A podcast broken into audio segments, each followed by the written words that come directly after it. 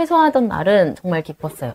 제가 고대하던 날이었기 때문이었는데 기차가 출발을 하는데 그때 눈물이 나더라고요. 마음 둘 곳이 없다라는 생각이 여러분의 독립은 몇 살이었나요? 보육원의 아이들은 만 18세가 되면 시설을 나와 홀로 살아가야 합니다. 어른이 되기는 아직 이른 나이. 곁에 아무도 없다면 그것은 자립이 아니라 고립입니다. 18. 홀로 어른이 되어야 하는 아이들을 위해 함께 해주세요.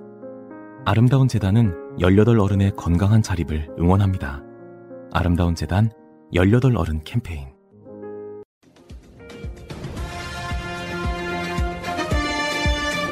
꼭 알아야 할 어제의 뉴스. 이재명 후보가 김종인 전 위원장의 서울 광화문 사무실을 찾은 건 어젯밤 8시쯤. 이 후보가 먼저 김 전 위원장에게 연락했고 두 사람은 80분간 이야기를 나눈 것으로 전해집니다. 국민의힘 비대위원장을 맡고 계실 때도 제가 전화드려서 상의드린 뭐 사안들도 있고 가깝게 모시던 분이어서 뭐 신년이고 해서 또 조언도 드릴 겸 제가 만났는데 민주당에선 두 사람의 만남을 긍정적으로 평가했습니다. 이재명 후보에 대해서 긍정적 생각을 가지고 계시고 윤석열 후보에 비해서 이재명 후보가 잘 준비되어 있다는 것은 인정하는 것 같습니다. 민주당 선대위가 김 전 위원장을 영입하려는 것 아니냐는 해석도 나왔지만 이 후보 측 관계자는 앞서 나간 이야기라고 가능성을 일축했습니다. 김 전 위원장도 잡담만 했다며 관심 가질 필요가 없다고 선을 그었습니다. 이 후보는 대학 은사인 이상돈 전 의원과도 오늘 오찬을 함께했습니다.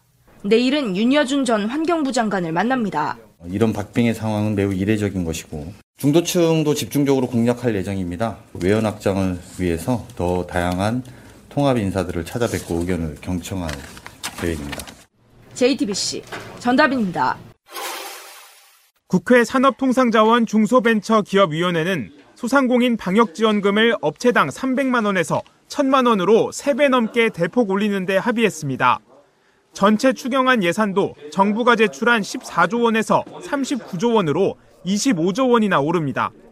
추경 논의를 위한 국회 예결특위에서도 여야는 입을 모아 증액을 요구하며 정부를 압박했지만 행정명령을 내린 정부는 제대로 된 조치도 해, 주지 않고 책임도 없습니다.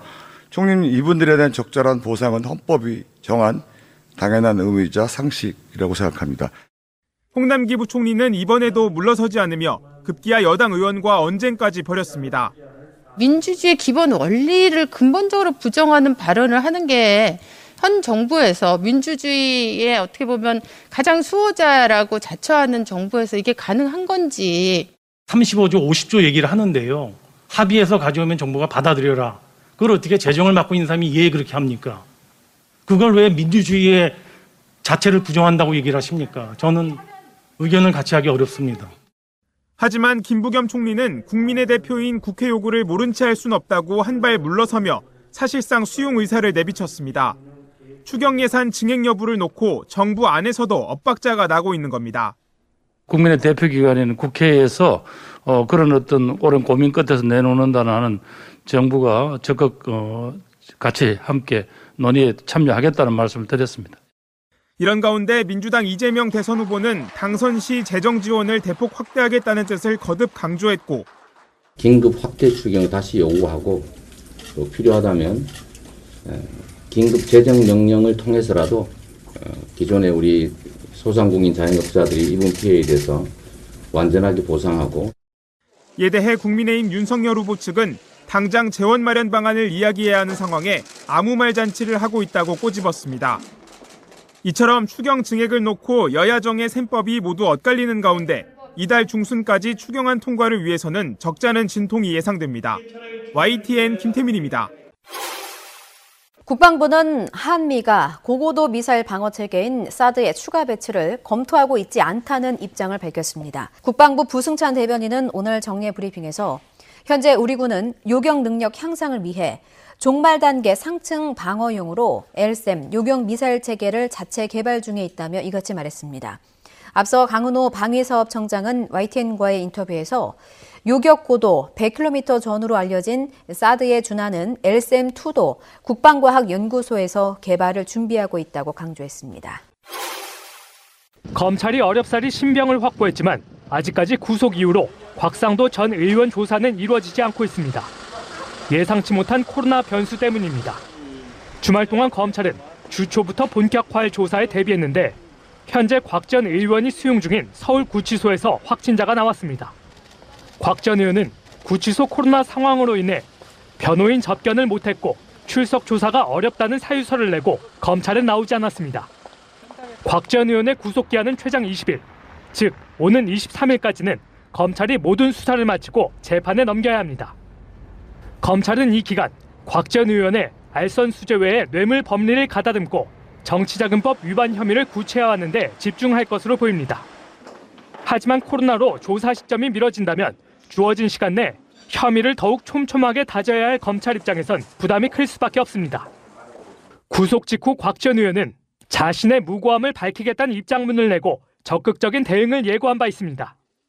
곽 전 의원 구속으로 검찰의 수사가 다른 50억 클럽 멤버로 뻗어나갈지 관심이 큰 상황에서 박영수 전 특별검사의 딸이 화천대유로부터 거액을 받은 사실도 드러났습니다. 박 전 특검의 로비 의혹을 수사하는 과정에서 화천대유에서 근무 중인 딸이 회사 대여금 11억 원을 받은 사실을 검찰이 확인한 겁니다. 돈을 빌린 명목과 용처 등을 확인 중인 검찰은 아직 로비 의혹과의 연관성은 찾지 못한 것으로 알려졌습니다. 박 전 특검 측도 딸이 집안 사정으로 차용증을 쓴 뒤 빌려 회사 회계상 정식 대여금 처리된 돈이며 일부를 갚았다고도 해명했습니다. 이와는 별개로 박 전 특검에 따른 아버지가 고문으로 있던 화천대유에 지난 2016년 입사한 뒤 대장동 미분양 아파트를 분양받아 특혜 논란이 불거져 있습니다. 야담스 TV 곽진영입니다. 우리나라의 오미크론 확진자 규모를 예측해서 내놨던 미국의 연구진이 4월에는 한국에서도 코로나19가 풍토병으로 바뀔 수 있을 거라는 전망을 내놨습니다. 그러면서 이 치솟는 확진자 수에 공포감을 가질 필요는 없지만 최악의 경우 사회 기능이 멈추는 상황까지 대비해야 한다고 조언했습니다.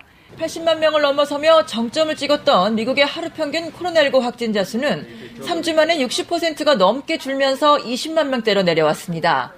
이와 관련해 미국 워싱턴 대학교 보건 계량 연구소 IHME는 KBS와의 인터뷰에서 오미크론 진정세가 빨라진 미국은 다음 달에 이제 오미크론 폭증세에 돌입한 한국은 오는 4월에 코로나19가 풍토병으로 바뀔 거라고 밝혔습니다.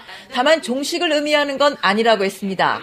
IHME 측은 한국의 경우 공식 확진자 수의 정점은 7만 5천 명으로 오는 18일쯤인데 실제 감염자는 여기에 두 배 정도인 14만 5천 명이 될 것으로 예측했습니다.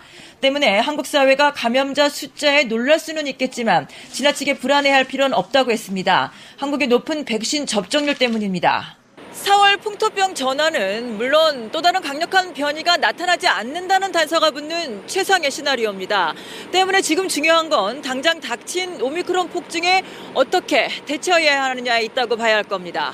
미국에서 대중교통, 운행 중단 사태가 빚어졌듯이 우리도 격리자 속출로 사회 기능이 멈추는 최악의 상황까지 대비해야 합니다. IHME 측은 이와 함께 중국에서 올림픽 이후 오미크론이 폭증해도 우려되는 14억 중국발 세계적 재확산의 가능성은 희박하다는 의견을 피력했습니다. 대부분 나라에서 백신과 감염으로 면역력을 확보해서입니다. 뉴욕에서 KBS 뉴스 한보경입니다.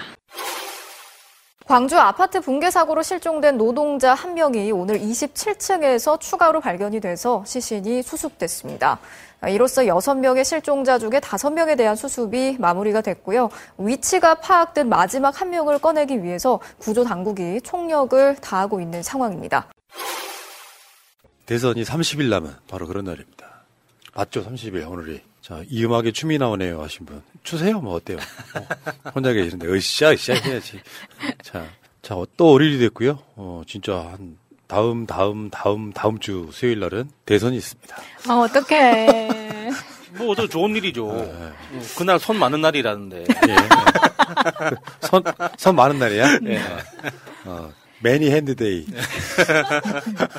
자, 코코메디 PPL로 가겠습니다. 더 이상 주눅 들지 말고, 더 이상 방치하지 말고, 간편하고 효과적인 남성 기능 해결. 특허받은 의료기기 코코메디로 자신감을 충전하세요. 코코메디는 발기부전, 조루, 전립선 문제 등 남들에게 말 못하는 민망한 고민을 하루 10분 간편한 방법으로 해결해주는 특허받은 의료기기입니다. 코코메디는 뛰어난 효과와 안정성을 인정받아 특허청 기술특허 등록, 미국 FDA 등록, S병원 비뇨기과 납품, 식약처 의료기기 등록이 되어 있습니다. 혼자서만 끙끙 앓던 남성 기능 문제, 이제 확실하게 케어할 수 있습니다. 코코메디 애청자 특별 할인 이벤트를 진행합니다. 푸짐한 사은품과 특별 가격 할인 혜택을 놓치지 마세요. 이벤트 참여 방법은 본사 대표 번호 080-255-0000 으로 상담 전화 또는 검색창에 코코메디라고 검색하시면 됩니다. 해외 구매도 가능합니다. 방치에서는 나아지지 않는 성기능 이제 코코메디를 통해 달라질 수 있습니다. 네. 화이팅! 자, 코코메디. 지금 080-255-0000으로 전화를 주시면 되고요. 해외 구입도 가능하고요. 실제 이게 이걸 쓰시고 나아졌다는 분들이 꽤 많이 있어서 우리가 말하는 삶의 질이란 차원에서 즐기고 삽시다. 뭐 대선도 중요하지만 난 대선보다 더 중요한 게 이런 거라고 생각. 그것도 못하고 대선도 만약에 못 이기면은 사는 의미가 뭐가 있겠어. 둘 다 이겨야지. 그렇죠. 어, 내 삶도 이기고 대선도 이기고. 자, 어쨌건 삼성병원이죠. 삼성병원 비뇨기과 납품하는 제품이고 식, 식약처 의료기기 등록돼 있고요. 그냥 어디 그냥 그냥 뭐 할 수 있는 그런 게 아니라 과학적 원리에 의해서 만들어진 제품이란 말씀드리고 혼자 끙끙 앓지 마시고요. 상담을 한번 해보시기 바라겠습니다. 중요한 건 상담입니다. 발기부전 조루 전립선 문제 이 고민하시는 분들은 080-255-0000으로 전화 주시기 바라겠습니다. 방치해서는 나아지지 않는다고 합니다. 그렇지 뭔가 노력을 해야 될 거 아니야. 그렇죠. 근육하고 똑같은 거죠. 음. 쓰는 만큼 용불용설이라고 하지 않습니까? 그렇지. 네, 쓰는 만큼 좋아지는 거죠. 맞아요. 오랫동안 안 하잖아요. 예. 그러면 하고 싶어지는 게 아니라 안 하고 싶어져. 그게 용불용설이. 네, 근육이 그런 거 아닙니까? 어. 아니 하루 10분만 투자하면 되는데 이게 방치해 두면은 이제는 하루 1시간 그걸로도 모자랄 수 있습니다. 네. 사마 중달님 크흡 전 필요 없다고요. 아 예 예 예, 예. 그래도 전화번호는 저장해 두세요. 080-255-0000 언제 필요할지 모릅니다. 언제 나빠질 수도 있어요. 예, 자 알겠습니다. 이 코코메디는 모든 분들을 응원합니다. 자 코코메디였습니다. 자 여러분들 구독 좀 해주실까요? 구독 좀 하고 가실까요 지금? 어 구독 안 하고 들어오신 분 있잖아요. 빨리 구독 좀 하고 갑시다. 구독 구독 출발합니다. 제도로서의 민주주의가 흔들리고 구타는 일은 이제 없습니다. 민주주의가 밥이고 밥이 민주주의가 되어야 합니다. 자 방송 시작하겠습니다. 지금 제 앞에 두 분 나와 계십니다. 자 오늘도 김건희인가요? 마차님? 안녕하세요. 마차입니다. 김건희 복장이 좀 이런 복장이 있었나요? 김건희보다 더 예쁘잖아 사실. 많이 컸다. 아 정말. 예. 여기에서 부정할 수가 없잖아요.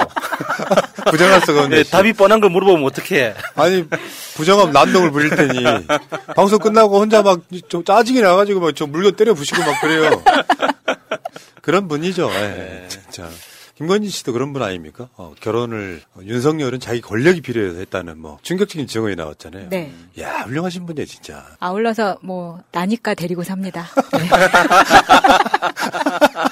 자 그리고 그 옆에는 야수님 나와 계세요. 안녕하세요, 야수입니다. 네 어서 오시고 뭐 뭐 뭐 우리가 명절 지내고 나니까 진짜 훌쩍 대선이 우리 코앞에 와 있어가지고 머리가 더 커진 것 같아요 지금 보니까. 점점 커지고 있어요. 지금 머릿속에 대선 걱정만 하고 네, 있잖아. 점점 계속 커지고 있어요. 나도 지금 대가리가 엄청 커졌어.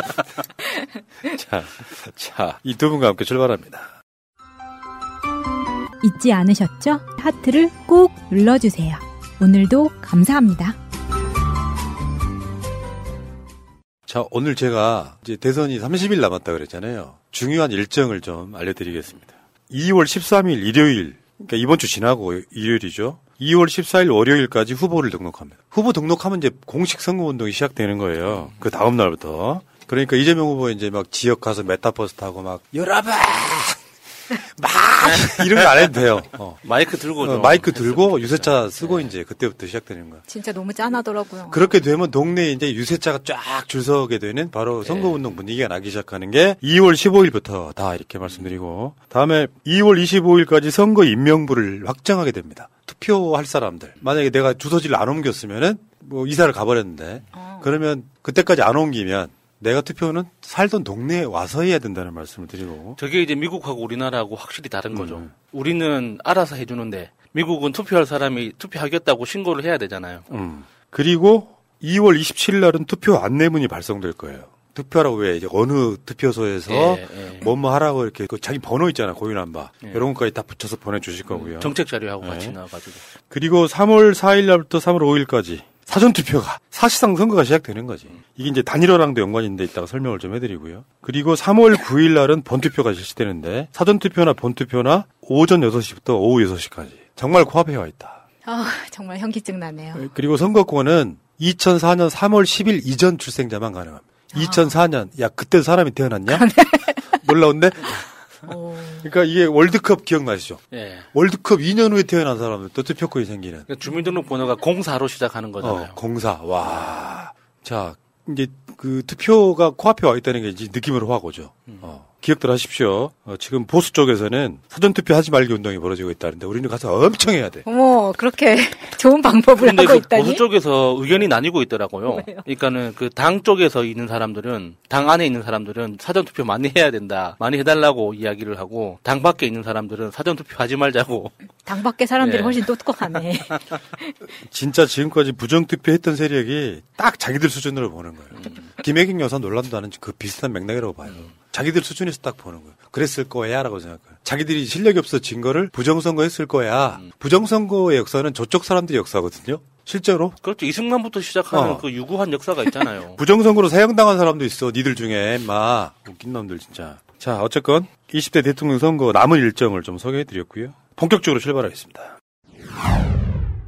코로나가 지금 막 확진자가 엄청 늘어나고 있잖아요. 몇만 명 단위로 늘어나고 있다. 크게 걱정하실 건 아니다. 다시 말씀드리지만. 그래서 일부 유럽 같은 경우는 아예 마스크 벗자고 하는 나라도 벌써 나오고 있고 요걸 이름하여 엔데믹이라고 합니다. 엔데믹. 예. 엔데믹. 그러니까 주기적으로 발생하는 풍토병 그 엔데믹으로 자리를 잡으면 이제 이제 일상 회복이 되는 거죠. 그러니까 인플루엔자 독감 같은 경우하고 비슷하게 생각하시면 되죠. 예. 그러니까 겉으로 드러나는 숫자만 봤을 때는 어, 이 확진자 숫자는 많이 늘어나고 있는데 그러니까 병원에 입원하는 환자 있잖아요. 병원에 입원하는 환자는 이 델타 때하고 비슷합니다.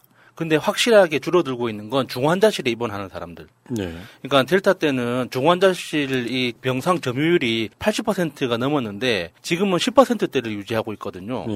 그러니까 병원에 입원하는 사람들은 수- 숫자는 비슷하고 중환자는 확실히 줄어들고 있단 말이죠. 예.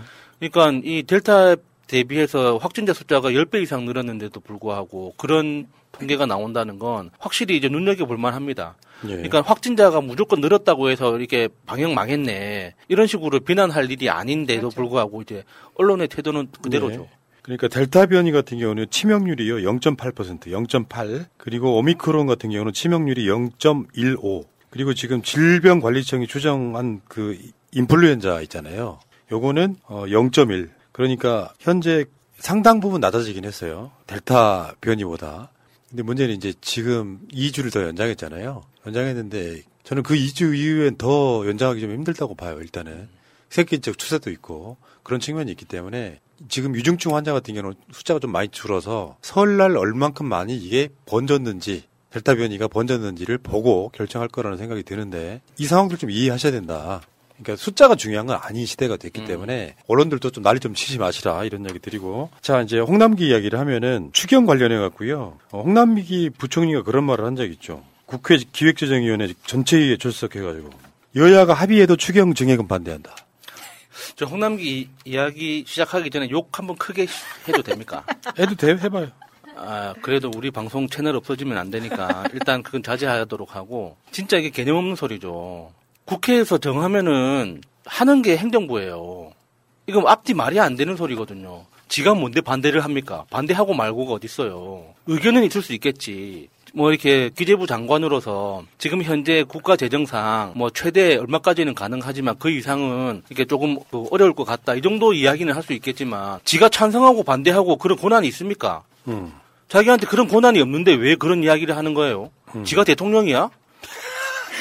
좀내 뭔데 말이- 지가? 아니 자기 돈 쓰는 거야? 아, 그러- 진짜. 그러게. 아 별짓 다 해도 그 국민이 어려워지는 것은 자신들이 재정 안정성을 유지하려고 하는 이유가 뭐예요? 급할 때 쓰려고 그러는 거야. 어떤 아버지가 재산은 엄청나게 많아. 근데 그게 다 부동산으로 묶여 있어. 근데 자식이 대학교 입학을 해야 돼 등록금이 필요해.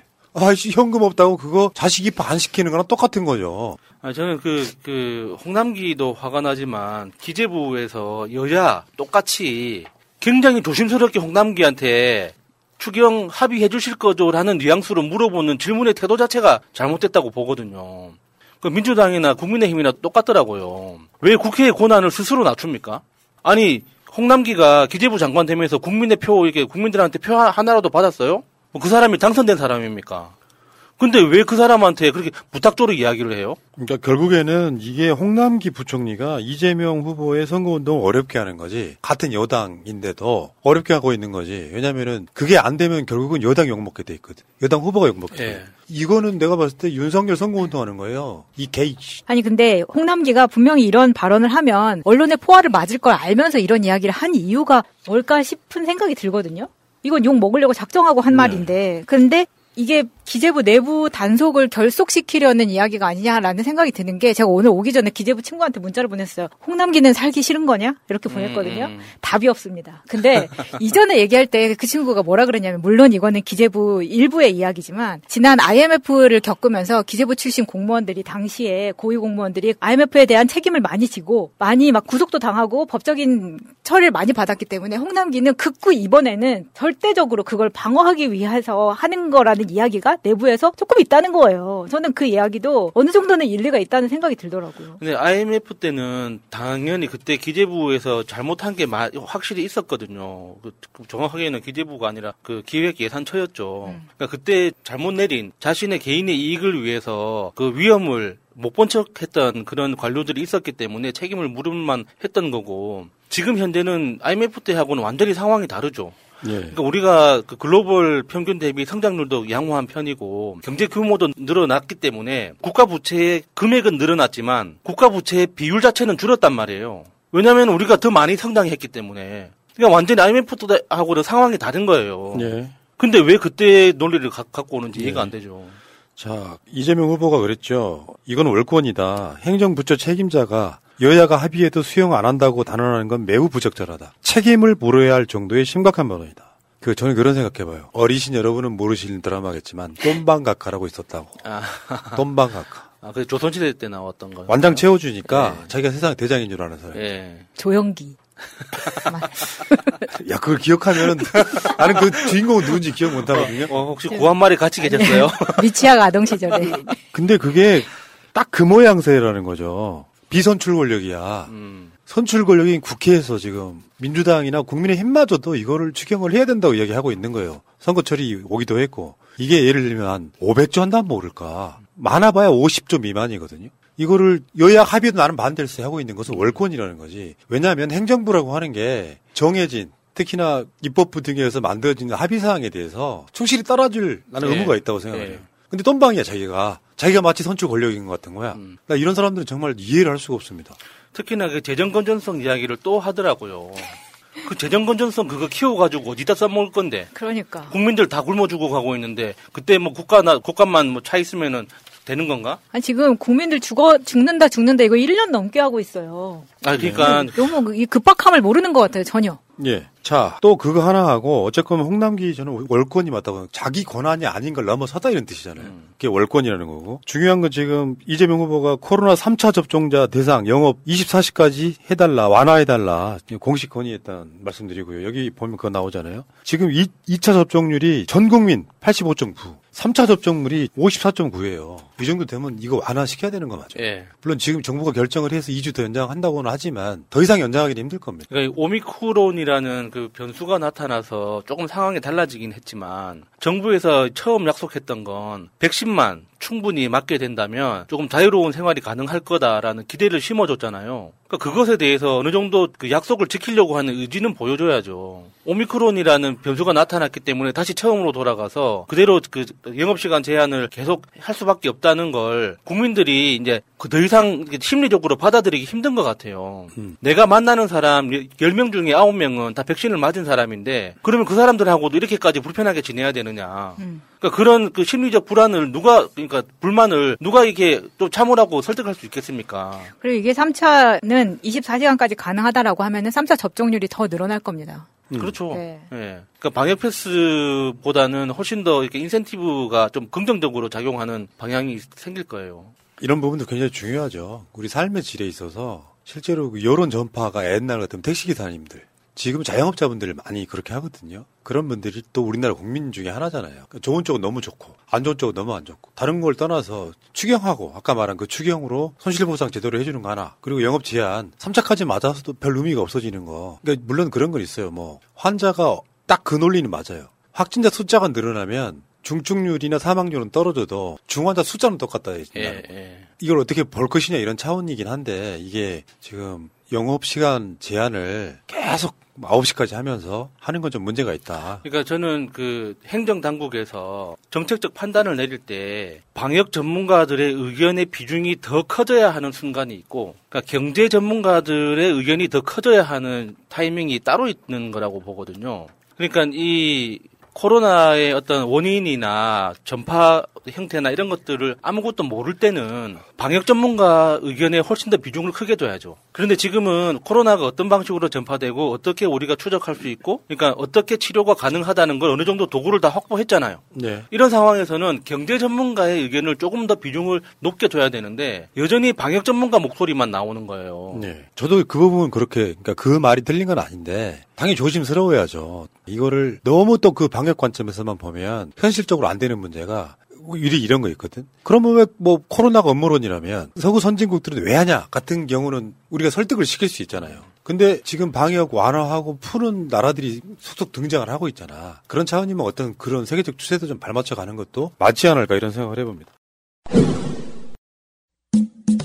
결혼 기념일이라고 남편이 꽃을 사왔더라고. 아, 행복하겠다, 언니. 차라리 돈으로 주지. 먹을 수도 없고, 나중에 버리기도 힘들고 말이야. 그러나 마음을 전할 때 꽃보다 좋은 것은 없습니다. 인생에 있어서 돈이 전부는 아닙니다. 꽃은 기쁨과 슬픔을 함께합니다. 새가 날아든다와 연대하는 전국 꽃배달 자미원 꽃집. 010-3608-7576 여보, 고마워. 자, 이재명 후보가 부산에 간 이야기 좀 할게요. 일단 부산 공약 동영상으로 짧게 한번 보겠습니다. 가덕도 신공항을 2029년까지 개항하고 연계 교통망을 확충하겠습니다. 2030 부산 세계 박람회의 유치 성공 기반을 차질 없이 마련하겠습니다. 부산을 해운 산업의 메카로 육성하겠습니다. 부산을 수소 경제의 허브로 육성하고 부품 산업의 친환경 미래 산업 전환을 적극 지원하겠습니다. 블록체인 특구를 활성화해서 부산을 핀테크 디지털 자산 거래의 중심지로 육성하겠습니다. 부산을 글로벌 문화 예술 관광 도시로 육성하겠습니다. 광역 교통망 확충으로 부울경 메가시티 1시간 생활권을 보장하겠습니다. 경부선 철도를 지하화하고 그 속에 숲길, 청년 창업 문화 공간, 청년 기본주택 조성을 위한 마스터 플랜을 수립하겠습니다. 부산 지역 내 의료 격차를 해소하고 공공의료 벨트를 완성하겠습니다. 이재명 후보의 대선 이번 공약은 좀 특별한 게 기초 지자체별로 공약이 나오고 있다는 건데 예. 사실 부산은 굉장히 묘한 위치에 있습니다. 부산이라고 하는 곳이 우리나라 제2의 도시지만 사실상 지금 제2의 도시를 뺏기게 생긴 정도. 인천에 인구로만 따지면 예. 그러니까 KTX 등이 만든 일종의 변화일 수도 있는데 서울과 부산을 굉장히 빠르게 왔다 갔다 하는 게 문제가 아니라 부산에 있는 일테면 여러 가지 사람들 서울이 끌어당겨 버리는 측면도 있어요. 그렇죠. 뭐두 시간 좀 넘게 가면은 서울 도착하니까 그건 대구도 마찬가지입니다. 예. 근데 지금 부산 같은 경우는 위기죠 위기. 우리나라 제2의 도시인데 특히나 그 고령화 문제가 굉장히 심각하죠. 다른 도시들도 비슷한 문제를 안고 있지만 부산은 그 메트로폴리탄이라고 하잖아요. 인구 300만이 넘는 굉장히 거대한 도시임에도 불구하고 이 고령화 정도가 너무 심해가지고 사실 동네에서 젊은 사람 찾아보기가 힘들 정도가 됐죠. 그러니까 이, 이 문제가 사실 하루 이틀 된 게 아닌데 이게 왜 그런 건가 이제 근본적인 문제를 찾아 나가기 시작하면 결국에는 다시 이제 남북 문제 어, 뭐, 그, 그 어떤 정치적 편향 문제, 이런 것들로 이제 귀결될 수밖에 없는 거지만, 이게 부산 사람, 부산 시민들이 직접 느끼고 있는 굉장히 심각한 문제니까 어떤 방식으로든 이 가덕도 신공항을 계기로 해서 다른 변화를 모색하려고 다들 고민하고 있을 겁니다.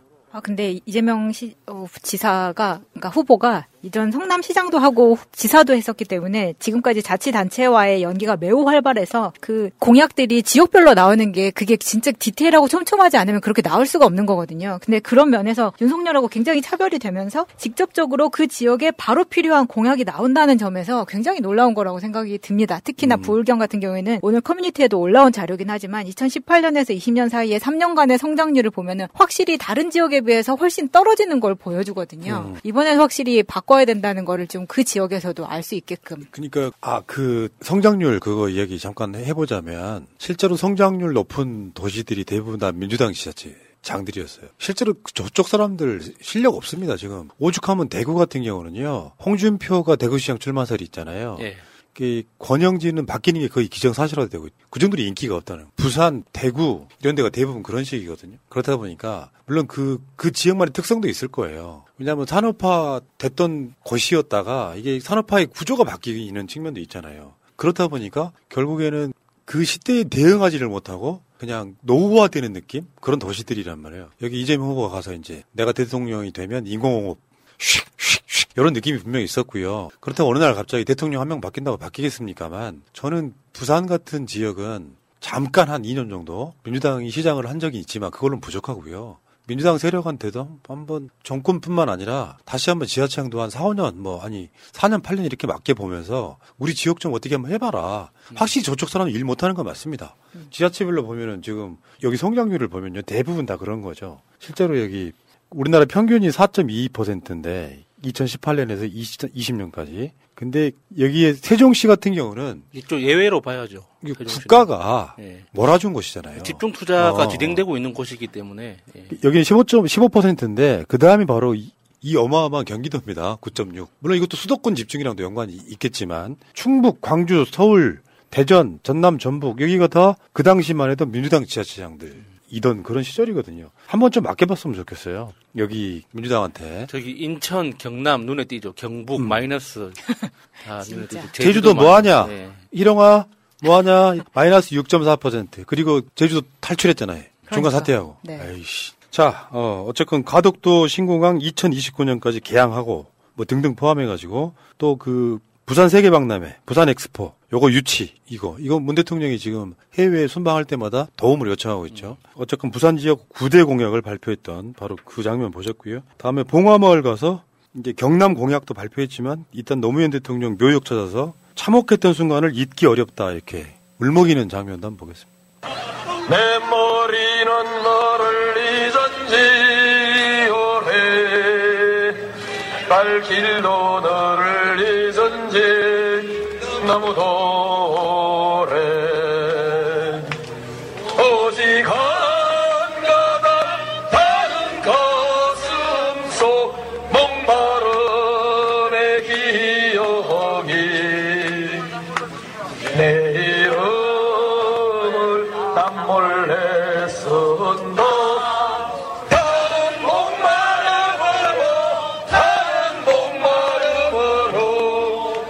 민주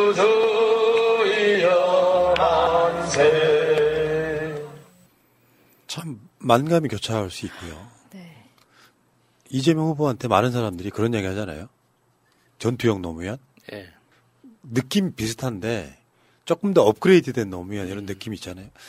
어, 대선만 잘 넘기면은 그 대통령이 되면은 정말 훌륭한 대통령이 될 거라고 저는 확신합니다. 그러니까 저는 이번에 그러니까 이재명 후보가 저기 가서 이렇게 좀 흐느낄 수밖에 없었던 게 다른 때하고는 많이 다를 거라고 생각합니다. 저때 저 봉화에 매년 그 갔다고 저는 알고 있는데 이 노무현 대통령이 느꼈을 그 고립감 있잖아요.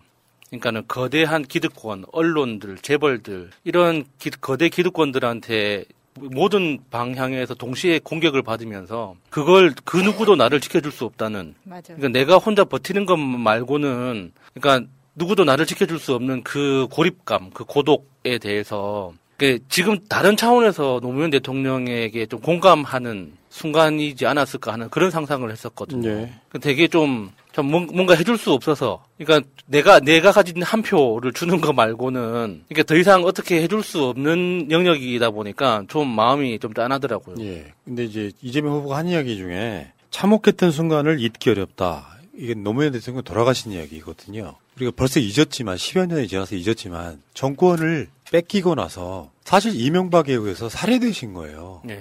인격살인, 사회적 살인을 통해서 결국은 돌아가시게 만든 거거든요. 죽지 않을 수 없게 만들어. 만약에 그때 노 대통령이 안 돌아가셨다면 그 논란은 계속됐을 것이고 그러면서 아마 민주진영 초토화됐을 거라고 생각이 들고요. 이명박 정권이 박연차로부터 뇌물 받았다. 그런데 사실 뇌물 받은 지- 뇌물이라고 하는 게 이제 기본적으로 대가성. 그 대가성이 수사를 해봤지만 안 나왔습니다. 결국에는 포괄적 뇌물죄라는 새 용어를 만들어내고 뭐 국정원 등에 의해서 논두렁 시계를 등장시키면서 도저히 견딜 수 없을 만큼 몰아갔던 거죠. 사실 지금 이재명 후보도 똑같은 포지션에 있는 예. 느낌이에요. 그 기득권 세력들이 어떤 경우는 여권에 있는 사람들 중에서도 일부는 국정원 연관이 있다고 하고 홍남기는 뭐 도움이 됩니까? 그 기득권 세력들이 이재명 후보를 포위한 그런 느낌 그런 것들이 오버랩 되면서 본인 스스로가 느꼈을 아까 말씀하신 고립감 같은 거 예. 그런 측면도 있을 거고. 한편으로 생각을 하면요. 이런 생각도 해봐야지. 만약에 우리가 정권을 뺏기게 되면 문재인 대통령 똑같은 방식으로 할 거다라는 생각이 들어요. 어찌됐건 저는 그래서 드리는 말씀인데 마음에 안 드시더라도 문재인 대통령과 이재명 후보를 갈라치기 하지 마십시오. 제가 부탁드리겠습니다. 큰 의미는 없다 이렇게 말씀드려요. 그런 갈라치기가 주말 동안에 많이 이루어졌는데 이재명 지사가 이제 묘소를 참배한다는 걸 알고 어떤 이제 어, 민주당 차원에서 영상을 준비를 하고 뭐 이런 것들이 있었잖아요. 근데 그런 영상에 대해서 친문도 화가 났다. 뭐 친문도 이재명 원치 않는다는 식으로 이제 보수지에서 그런 식으로 이야기를 하면서 어떤 이제 똥파리로 대표되는 인물들의 SNS를 인용을 하던데 그런 걸 보면서 이게 대장동이나 김혜경 여사 논란이 지금 당시에 노무현 대통령을 공격했던 논두렁 시계랑 똑같은 건데 지금이야 많은 대한 매체들이나 유튜브가 막으니까 우리가 이 정도 알고 있는 건데 그런 마음에서 저는 이재명 후보가 거기서 왜 저렇게 흐느꼈는지가 공감이 돼가지고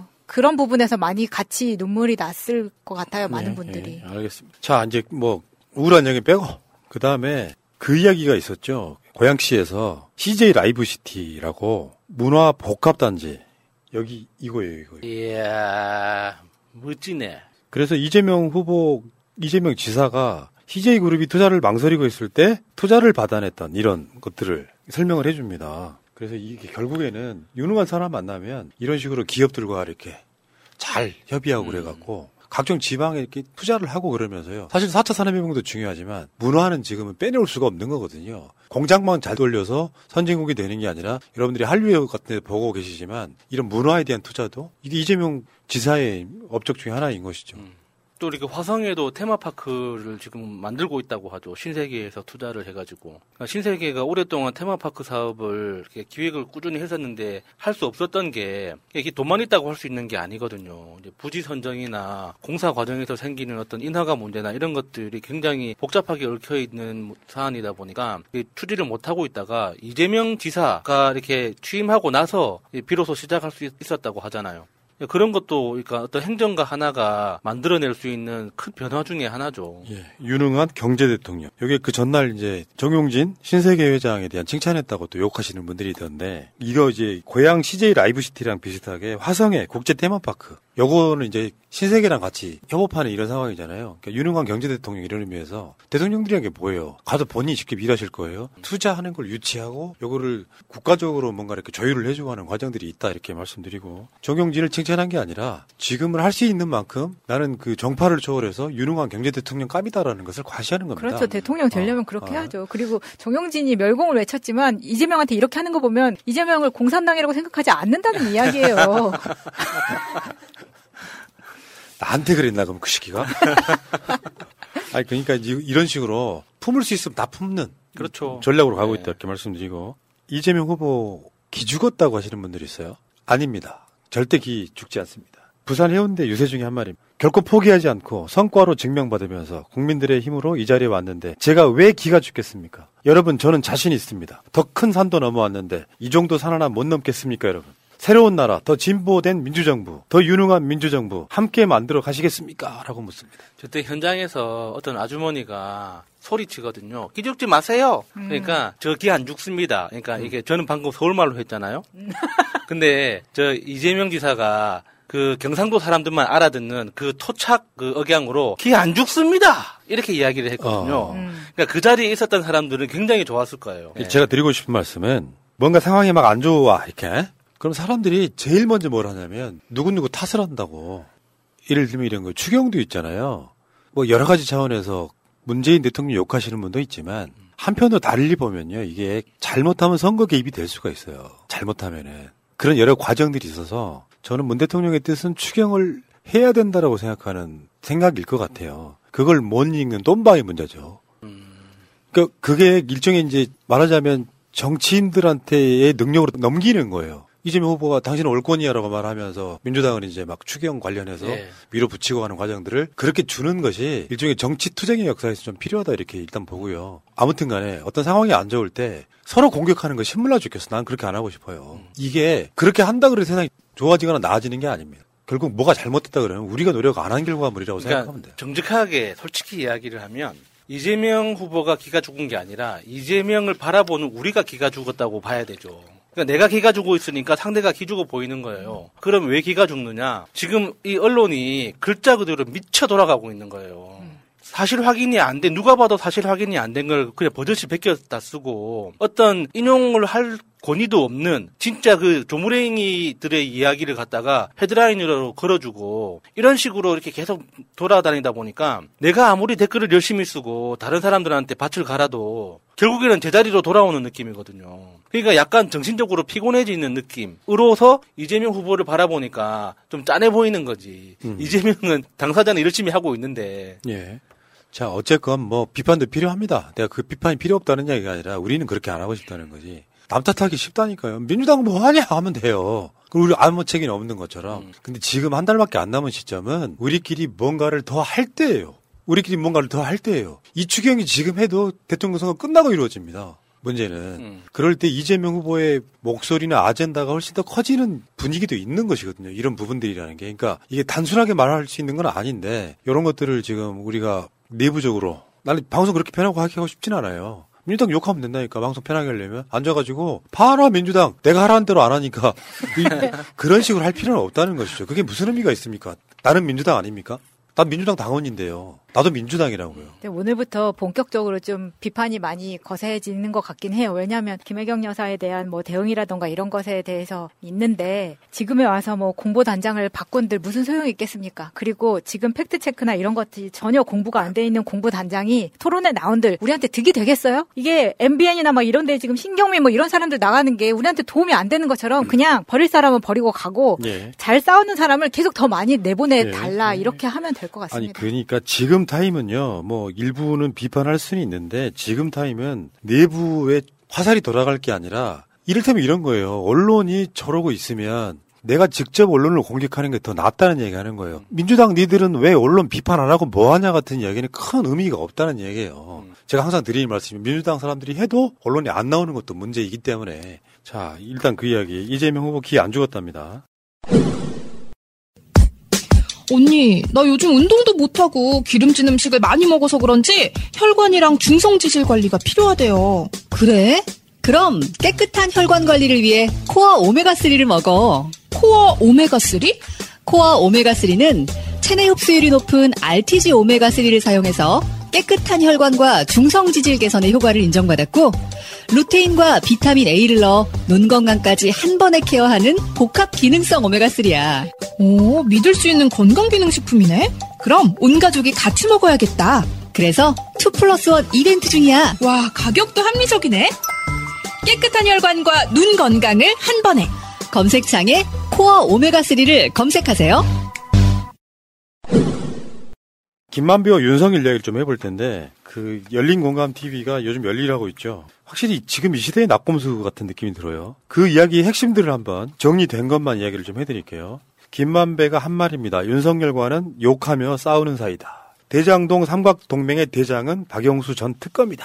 2월 5일 날 공개한 내용이고요. 그중에 핵심 중에 하나가 2019년 4월 30일 대장동의 화천대유 배당금 460억 원이 50억 클럽의 돈잔치 시작한 날. 이게 4월 30일이고요. 같은 4월 30일 날 김만배 누나가 윤석열 아버지 집을 사주던 날이다. 그런데 뭐 다 아시겠지만 부산저축은행 1155억 대장동 불법 대출 사건의 수사를 제외시킨 사람은 윤석열 검사였다. 그래서 그 전에 김만배의 녹취에 나오죠. 내가 가진 카드면 윤석열은 죽어. 이렇게 되면 이게 대장동의 몸통은 누구냐고요. 그 김만배가 한 말인데요. 나는 서슬퍼런 윤석열 검사하고도 싸우는 사이야. 요거 X 표시했지만 그냥 읽어드릴게요.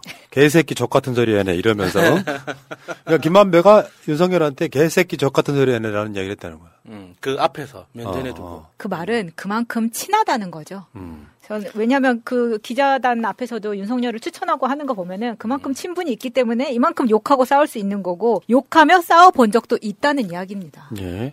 김만배는 윤석열보다 4살 정도 아래인데 자신이 더 세다는 걸 내비치는 건 윤석열의 검사 사부인 박영수 전 특검의 뒷배 때문이라고 또 이야기를 했고요. 정영학이 들은 김만배, 박영수, 윤석열의 깐부 관계. 이거 좀 읽어주세요, 그냥. 이게 설명할 필요가 없을 것. 그냥 읽어주시면 돼요. 정영학이 들은 김만배, 박영수, 윤석열의 깐부 관계. 김만배는 대장동 사업을 원활하게 하기 위해 박영수를 변호사로 끌어들였음. 박영수를 통해 당시 윤석열 검사에 의해 수사 진행 중인 부산저축은행 사건 등을 피해가기 위해 노력 중이었음. 김만배, 윤석열은 내 카드면 죽어. 윤석열은 서슬퍼런 잘 나가는 현직 검사였고 박영수는 이미 변호사였기 때문에 녹록치 않았지만 김만배가 윤석열을 회유 및 여러 카드로 위기를 모면하고 있다는 잘난 체를 정영학에게 하였음. 김만배는 윤석열이 봐주는 게 한계가 있다는 식으로 말할 때마다 속으로 욕을 하며 자신의 판단으로 밀고 나가서 일이 잘 마무리되었다고 떠벌리며 자랑을 했다고 함. 예. 화천대유 만들 때 박영수가 5억에 정답돈 투자 그분? 이때 김만배가 한 말입니다. 우리 법인 화천대유 만들 때 돈 들어온 것도 박영수 고검장 통해서 들어온 돈이야. 이 땡땡 통장에 그것을 해줘야 돼. 무슨 말인지 알겠지? 뭐 이런. 그러니까 결국에는 이게 박영수가 박근혜 국정농단 특검을 할 때 수사팀장을 윤석열로 임명했을 만큼 예. 그만큼 가까운 사이였다 이렇게 보시면 되고요. 그 당시 그 박영수는 그 검찰 특수부를 거쳐서 고등 검사장, 고검장을 마치고 이게 정관 변호사로 굉장히 끝발이 좋은 딱 그 타이밍이었죠. 음. 근데 이게 지금 되게 엄청난 녹취 아닙니까? 그분보다 더센 게 나왔는데 거기에다가 박영수 고검장 통해서 들어온 돈이고 이 돈이 여기에선 지금 땡땡으로 처리가 됐지만 박영수의 인척이죠 사촌 관계 이기성 의 통장을 통해서 들어왔다는 게 여기서 밝혀졌는데도 언론에서 조용한 게 너무 그러니까 신기해요. 그게 김만배가 화천대유 돈 450억, 460억 현금으로 인출해가지고 100억을 줬다는 그 이 땡땡이잖아요. 네, 이기성. 예. 예. 어떤 분이 댓글창에 맨날 떠들면 뭐해 뉴스에 안 나오는데 그러니까 우리가 얘기하고 그렇죠. 있잖아요. 뉴스에 안 나오니까 우리라도 떠들어야죠. 우리도 뉴스예요. 아, 예. 실시간으로 일반적인 웬만한 채널로 나 많이 나옵니다. 한 사람이 더 알아야 되는 게 중요하지. 저런 식으로 이렇게 패배감 뿌리시는 건 도움 안 된다 말씀드리고요. 추정이지만 박영수 전 특검이 대장동 비리 사령탑이다 이런 측면이 있는 거죠. 5억 투자 이어서 2014년에 박영수 로펌에서 남욱 정유경이 대장동 개발 입찰 준비 작업을 합니다. 박영수 로펌에서 나온 사람들이야. 이 얘기는 사실 저번에 우리 방송을 했던 이야기예요. 네. 그러니까. 몇 개월 전에 나- 대장동 이야기할 때 했던 이야기라고. 그러니까 부산저축은행 대출 그때 그러니까 부산저축은행 대출 비리가 걸려가지고 수사가 개시되던 그때부터 그 전후죠 정확하게는 그 전후로 박영수의 어떤 어떤 우월적 위치 굉장히 특별한 그 지위가 보이는 게 그 당시 그 부산저축은행 박 회장의 처남 조우형인가 하는 사람이 대출 브로커를 하면서 같이 이제 다 수사에 엮여 들어갔잖아요. 그 사람이 받은 돈이 10억이 넘는데 이 사람을 참고인으로 빼줍니다. 그래서 그 당시 수사를 안 받고 음. 10년 후에 같은 혐의로 처벌을 받거든요. 2년 6개월 징역형을 받는데 그 당시 참고인으로 빼준 사람이 박영수 변호사였고 그때 주임 그 수사 담당자가 윤석열이었다는 거 아닙니까? 아니, 그 대장동은요, 윤석열과 뗄래야 뗄 수 없는 관계예요. 전 진짜 뻔뻔한 세력이라는 생각이 들고. 아무튼 그, 박영수의 로펌 직원 정민용, 김민거를 성남 도시개발공사에 침투시킴. 그걸 이재명 시장이 어떻게 합니까? 예를 들어서 김만배, 뭐 등등 해가지고 침투시켜서 뭔가 작업을 했다면 그걸 어떻게 하냐는 거죠. 자, 그 다음에. 그러니까 왜 그런 말 있잖아요. 경찰 10명이 도둑 한 명 못 막는다 이런 식으로. 뭔가 자기들끼리 작전을 짜고 그 상황에서도 이재명 시장은 최대한 환수한 거예요.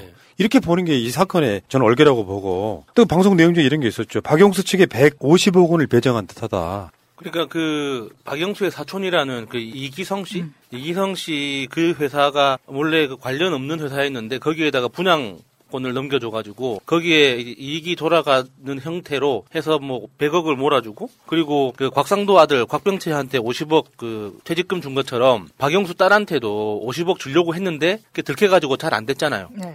거기에다가 박영수 본인한테 연봉 2억 원을 계속 지급하고 있었다잖아요. 정말 체계적으로 계산을 해가지고 약속을 철저하게 지키는 인간들이 맞는 것 같아요. 자, 자기들끼리는. 예, 그러니까 우리가 계속 꾸준히 이야기해왔지만 대장동 사건은 그들이 이런 작업을 해온 것은 이재명 시장이 사실 모를 수밖에 없는 것이고 그 사업에서 5,100억 이상을 환수를 하고 부동산이 어떻게 될지 모르는 상태에서 최소한 우리는 이것만 가지고 갈게. 그리고 니들은 나머지는 알아서 해 같은 부동산 가격이 오를 것을 예상 못하던 시절이 얘기니까. 그래서 이 부동산 가격이 올랐을 때 김만배 뒤를 봐준 검사들이 거기에 돈을 챙겨가는 구조인 거예요. 여기에 윤석열도 포함돼 있다라고 하면 윤석열이 이 사건에 굉장히 중요한 이익을 본 자 아니겠습니까? 근데 화천대유 등으로부터 그 이익을 뺏은 이재명이 공격받고 있는 건 말도 안 된다는 얘기지. 그래 놓고 윤석열이 토론 나와서 뭐라 그랬어요? 그 설계하신 분이 후보님이라면서요. 그게 진짜 정말 너무 바보 같은 프레임인데 또 어느 계층에는 먹히니까 그런 말을 계속 하는 거예요. 이재명 시장 시절에 당연히 시장이니까 결제 서류에 사인을 한 걸 가지고 이게 범인이라고 이야기하는 게 말이 됩니까? 그러니까 대장동 설계는 성남시 또는 성남 시민이 가져갈 부분을 우리가 설계를 하고 그 당시만 해도 부동산 가격이 그만큼 오를 걸 예상을 못 했기 때문에 그 시뮬레이션으로 봤을 때 우리가 예전에 한번 그 대장동 관련해 땅값 오르는 그래프를 보여준 적이 있거든요. 예.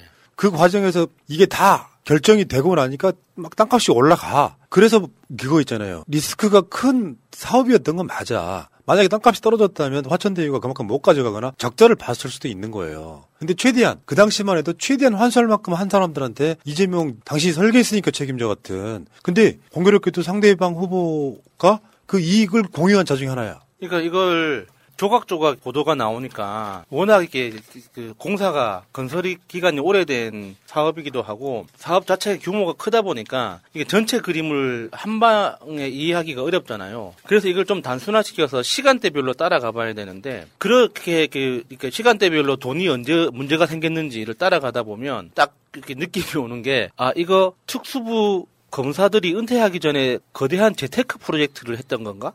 하는 그런 생각이 듭니다. 그러니까 부산 저축은행에 1,100억 원 정도를 왜 수사를 안 하고 남겨뒀겠냐고. 그러니까 검사는 돈 한 푼 안 들이고, 그러니까 검사가 그할수 있는 막강한 권한 있잖아요. 그러니까 죄지만 눈 감아주는 그 권한 이걸로 돈을 벌 수 있는 가장 큰 그 재테크를 자기들끼리 짬짬이로 해먹은 거 아닌가 하는 그런 생각이 들더라고요. 그러니까 그 지금 수사하고 있는 검사들이 윤석열 이름이 거론되는 걸 왜 지금까지 알고 있었으면서 말하지 않았을까요? 그러니까 윤석열뿐만 아니라 뭐 곽상도, 박영수 그 외에 뭐 여러 최재경 그 검사 출신 이름들 많이 나오잖아요.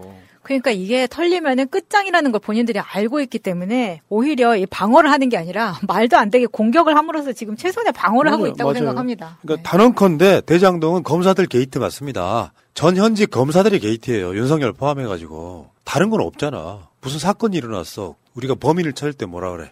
이익을 얻은 자가 범인이에요. 예. 이익을 본 적이 없는데 화천대유로부터 5,100억 이상을 환수했는데 어떻게 이재명이 그분이 될 수가 있습니까? 거기에 지금 뭐, 뭐 성남 도시개발사 본부장이었던 유동규가 한 2, 3억 뇌물 받았다고 그 유동규는 이재명이 임명했으니까 이재명이 범인. 이게 무슨 그분이 이재명이 될 수 없는 이유가 우리끼리 이야기할 때 윤석열 그분이라고 얘기합니까? 예. 우리끼리 이야기할 때 이명박 그분이라고 얘기해요? 아니 화천대유 그, 그 사람들이 이재명이라는 사람한테 어떤 존경심이나 어떤 존중감이 있어가지고 그분이라고 이야기를 하겠어요. 예. 말도 안 되는 소리지. 뭐 김만배는 윤석열한테 뭐 욕도 했죠. 뭐 뭐라 그랬대? 개새끼 족 같은 소리 하니. 그러니까 윤석열은 개새끼네요. 어, 족 같은 소리 하는 개새끼. 딱 좀 피해 갑시다. 이재명은 그냥 그분이시고요. 아니 뭐 이 정도야 뭐. 우리는 인용하는 거 아니요. 아니 아니 뭐 웃긴 게 우리나라도 웃긴 게 그런 욕설을 삐처리하는 거 더 웃긴 것 같아. 아니 그게 어떤 느낌인지 모르는데 뭐 이, 이거 이거 아니야 이거 아니야? 삐 새끼 삐 같은 소리 하네. 삐삐삐 새끼 삐 같은 소리 하네. 그러니까 이재명 후보 입장에서는 지- 진짜 빡치는 거지. 윤석열 이름까지도 나왔어요. 왜냐하면 그 이 사건의 수사가 정령하게 녹취록으로 시작된 거잖아. 예. 근데 그 녹취록에 윤석열과 김만배가 얼마나 가까운 사이인지 보여주는 녹취가 나왔어도 저쪽은 뻔뻔스럽게 저지를 하고 있는 거야. 그, 그거, 이재명 후보 입장엔 그런 거지. 김만배 씨가, 유- 어, 윤 후보와 욕설도 나누면서 싸우는 사이다. 그러면서 자기들 스스로 한 얘기 아니겠습니까? 녹음해서. 내 카드 하나면 윤석열은 죽는다. 왜? 그러니까 반드시 특검하자. 이런 이야기를 하고 있는 것이거든요. 사실 이제 토론에서 윤석열은 계속해서 대장동 이야기를 하겠지만 저 이야기만 계속 해주면 된다고 생각합니다. CR도 안 막힌다고 이야기했던 거 그리고 어, 내 카드 하나면 죽는다 이야기했던 거 그리고 성남시는 5,503억 어떤 지자체도 못한 거 남겼다. 거기에 김남배 씨 누나가 윤 후보 아버지 집은 왜 사줬냐 이것만 네. 물어보면 그냥 어, 끝나는 것 그러니까요. 같아요. 근데 윤석열 뻔뻔한 거죠. 그건 의원이래. 어쩌군요. 그러니까 이게 사람 논리라는 게 우리들 입장에서 속 터지니 그런 거예요. 저 사람 범인 맞아. 저거는 고개를 100번 줘야도 할 말 없는 사건이잖아요. 그럼 더군다나 진짜로 진짜로 의원이 되려면 김만배하고 윤석열이 어떤 관계도 없다는 게 증빙돼야 돼. 어쩌다 보니까 부동산에 내놓은 것이 김만배 누나가 사갔네? 근데 지금 날짜까지도 맞고, 김만배 녹취록에도 윤석열은 여러 번 등장을 하고, 그 외에도 여러 가지 박영수와 윤석열의 특수관계까지도 설명이 되잖아요. 그러면 이거는 당연히 윤석열한테 의심의 논조리를 보내는 게 맞는데, 언론들은 이런 이야기 완전 쌩까버리잖아. 그러니까 우연에 우연에 우연히 겹쳐가지고 김만배 누나가 윤석열 아버지 집을 샀다 이렇게 이야기를 하잖아요. 근데 희한하게 또 하늘 우주의 뜻이 뭐 뭐였는지 모르겠지만 그 김만배 누나가 윤석열 아버지 집을 계약한 그 날짜가 화천 대유에 현금이 들어와가지고 본격적으로 배당을 시작한 날짜하고 또 겹쳐요. 굉장히 히- 신기하지 않습니까? 어떻게 윤석열 주변에는 그런 우주의 기운이 모이는 것 같은 그런 우연만 반복해서 생깁니까? 신기한 사람이에요. 그게 항상 손 없는 날짜를 찾아다녀서 그런가? 그러니까 뻔뻔하다니까. 사람이 뻔뻔하려면 그 정도는 뻔뻔해야 되는 거예요. 내가 생각했을 땐 그래. 뻔뻔함이 그 정도는 돼야 잘 먹고 잘 살고 한 아크로비스타 같은 데 사는 거야. 뻔뻔해야. 그래서 자기 부인한테 들어오는 돈은 자기는 가난한 데는 이런 말도 안 되는 개족, 아니, 진짜. 개족발. 삐 같은 삐새끼 삐 같은 소리 하네 진짜. 아, 나 진짜 씨, 어처구니 없어가지고. 여러분들이요 혹시나 이재명 후보를 대장동으로 의심하시는 분들이 있다면 이런 비교나 해드릴게요. 부산에서 국민의힘 시장이 한 집과 이재명 시장의 그 업적을 한번 비교를 한번 해보겠습니다. 성남 대장동 사전 기대 수익이 6,300억이었습니다. 부산 LCT 7천억이었습니다. 공공 환수한 협약이 처음에 대장동 4,400억, 부산 LCT 영원. 아예 환수가 없었어. 협약 시 환수율, 협약할 때 환수율이 70%, 부산 LCT 0%, 사후 실현 이익, 나중에 이게 대장동 사, 이, 이 자체가 개발해갖고 총 얻은 이익이 9,543억, 부산 LCT는 1조 2천억을 벌었어요. 공공 환수, 실제로 한 게 성남 대장동은 5,503억, 부산 LCT는 부산시가 도로 같은 걸 깔아줬어. 그래서 부산시가 1,124억 원을 돈을 주고 깔아준 거야. 대준 거죠 사실. 어, 사후적 환수율 58%. 끝나고 나서 봤더니 전체 이익금 중에 대장동은 58%를 환수했더라. 그리고 부산 LCT는 결국 마이너스 9%. 추가 환수한 게 성남 대장동은 1,103억 원, 부산 LCT 빵원, 민간 이익은 성남 대장동은 그래서 이게 5,503억을 환수하고 나서도 저쪽이 민간 이익이 4,400억이 된 거야. 사실 윤석열이 토론 때 한 말도 거짓말이에요. 1조 얼마나 그랬잖아. 실제로 화천대유 등이 가져간 돈은 4천억 원밖에 안 됩니다. 부산 LCT 일반 민간 사업자가 벌어간 돈 1조 3천억 원이에요. 이게 말도 안 되는 비교를 하고 있는 거야. 그럼 이재명 엄청 칭찬받아야 되는 거잖아요. 저 LCT에 박형준 시장님께서 거주하고 계시죠. 그러니까. 부산 시민들 참 좋겠습니다. 부산시 시민으로 사실 LCT 밀어준 거예요. 대장동에 대해서 이재명 의심하는 사람들한테 이렇게 설명을 해주세요. 아니 저렇게 잘한 거를 지금도 저렇게 공격을 하고 자빠졌고 이게 문제라는 거고요. 근데 이 뻔뻔한 세력들이 대장동 버스라는 걸 타고 대장동을 다녀 선거운동 하는 거지. 이거 이게 총 여섯 대라고 해요. 그 이재명 후보 따라다닌다는 그분 추적 아니 내가 봤을 땐 이건 그분이 윤석열입니다. 윤석열. 윤석열. 윤석열 이들 따라다니- 그러다가 윤석열 들으라 이것들아 모자란 것들아 이게 아니, 저러고 윤석열 따라다닌다고? 진짜로? 아니 아니 아니. 그러니까 얘네들은 이재명 후보를 드러나게 하려고 이 짓거리를 네, 하는데 네, 네. 실제로는 윤석열 뒤쫓아가는 거지 알고 보면. 그렇죠. 예, 이러다 예, 다 예. 죽어. 상식적으로 생각을 한번 해보라고 상식적으로 돈을 번 사람은 윤석열이고요. 거기에 김만배가 가진 카드라는 게 뭐겠냐고요. 난 다른 거 없다고 생각해요. 여기서 말하는 카드라고 하는 건 내가 다 죽일 수 있는 카드라고는 뇌물 줬다는 뜻이에요. 뭐 뇌물 줬거나 안 그러면은 이게 수사 과정에서 묵인했거나 지금까지 뭐 그런 증거를 갖고 있겠죠. 김만배가 그 말했잖아요. 윤석열이 지금까지 우리 많이 봐줬다고. 음. 말도 안 되는 소리 하고 있어. 대장동 버스 때. 아유, 아직도 우리나라 국민들 개 돼지로 보는 거야 이것들이 공정과 상식 어쩌고저쩌고 이야기하면서 이 버스 wrapping하고 이 여섯 대 한 비용은 어디서 나왔을까요? 그것까지 뭐라고 하면 안 되죠. 공당이 당이 얼마나 부자인데 쟤들. 근데 이거 당에서 할 수 있는 거예요? 국고도 정부에서도 이거 이거 보조해 주잖아요. 그럼 우리도 빨리 김건희 버스를 만들어야지 여섯 대, 아, 60대. 어. GH 버스 이렇게 해가지고 아 진짜 빤빤한 놈들이에요 진짜. 자 알겠습니다. 이 이야기는 여기까지 하시고요. 대장동에 대해서는 할 말 없을 텐데도 저 세력들이 지금까지 살아남은 이유죠. 언론과 어, 협작을 해서 저렇게 뻔뻔하게 밀어붙이면 돼요. 그 단면을 윤석열한테 봤잖아요. 부동산 문제 꺼내자마자 그 토론에서 대장동 꺼내는 호연지기를 보세요. 안 찔리나요? 최소한 자기가 자기 아버지 집을 김만배 누나가 사준 것이 밖으로 드러났다면 그 해명해야 되잖아요. 그건 우연이라는 거야. 이렇게 뻔뻔한 세력이 대한민국 현실로 존재한다니까요. 자기 부인이 얻은 재산 중에 자기랑 동거하는 시점부터 만들어진 재산은 윤석열 보고 들어온 돈이잖아요. 그렇죠. 그러면 거기에 대해서도 해명을 해야 되잖아요. 주가 조작 피크점이었을 때 계좌 못 가고 있잖아요. 이런 뻔뻔한 놈이 대한민국 제1야당에 후보라는 게 덜 받는다는 거죠. 김혜경 여사 논란으로 가보겠습니다. 우리가 지난 금요일 날 팩트체크 뭐 여러 가지를 해드렸고, 그 다음에 또 최민희 의원이 또 팩트 체크를 좀 했었는데, 이제 그 팩트 체크에 이제 잘못 나간 부분도 있어요. 예를 들면 뭐 7급 공무원인데 8급 공무원이다 같은. 그 정관용의 시사본부인가? 거기 나가셔도 열심히 하셨고요. 그냥 그거를 어쩌다 공무원인 정무직, 그러니까 시장이나 도지사가 되고 나서 임명한 그 어공 배모 씨가 늘공 A 씨에게 갑질한다 이거 아니고요. 둘다 어, 시장이나 도지사 되고 나서 어, 임명한 별정직 공무원이라 말씀드리고 김혜경 여사가 A 씨를 사적으로 부려먹었다 이거 아니다. 채용 때 한 번 만난 것 빼고 본 적이 없다. 그러니까 여기에서 나오는 갑질의 부분은 5급 배모 씨가 7급 A 씨한테 한 갑질이다. 이거 이거 중요하단 말이에요. 김혜경과 5급 배모 씨를 동일화시키는 건 잘못된 프레임이죠. 그리고 배모 씨가 7급이 김혜경 여사나 어, 이재명 후보 앞에서 얼쩡거리는 거 굉장히 싫어했다고 하잖아요. 예. 그러니까 김혜경 여사가 보는 앞에서는 굉장히 잘했을 가능성이 높은 거죠. 그 갑질하는 장면은 김혜경 여사가 못 봤을 가능성이 매우 높죠. 소고기를 김혜경 자택에 넣었다. 법카로 소고기 사 먹었다.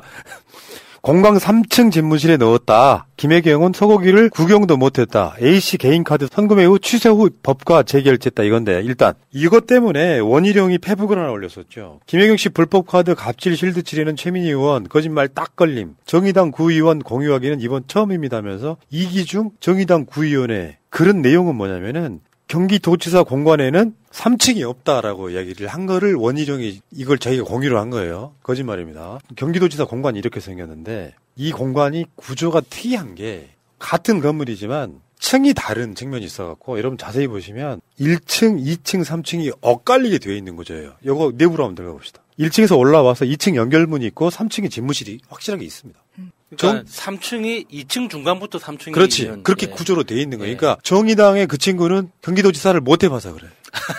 왜 저번에 왜 국민의힘이 청와대 의전 뭐 추미애 당시 장관이 대통령 모시고 나올 때 거기에 의전 서열대로라고 이야기했는데 몰라갖고 공격했잖아요. 근데 저건 좀 정의당을 보면서 아쉬운 지점 중에 또 하나죠. 요즘 정의당 그 국회의원뿐만 아니라 뭐 시구 의원들까지 다 뭔가 국민의힘의 이중대 역할을 하고 싶어가지고 안달이 난 사람들처럼 막 그렇게 너무 무리한 해석들을 똑같이 하고 있는데 예. 저건 검색해보면 금방 나옵니다. 네, 저게 지금 이기중 이 사람이 자료를 찾을 때 반만 찾으면 이딴 식으로 나오는 거예요. 근데 이게 애초에 설계를 할 때 각각 반층씩 엇물리는 공간의 맞물림 이게 이 건물의 가치로 컨셉을 잡아서 만든 것이기 때문에 일하는 사람들은 이게 1층, 2층, 3층 나누기 부르기 쉽게 해야지 예. 정확하게 알 수 있기 때문에 3층으로 나눠지는 겁니다. 예. 그리고 댓글창에 50이냐 늘공이냐가 중요하냐고 물어보시는 분인데 겁나게 중요하죠. 왜냐면은 프레임이 그렇게 됐단 말이에요. 김혜경 여사가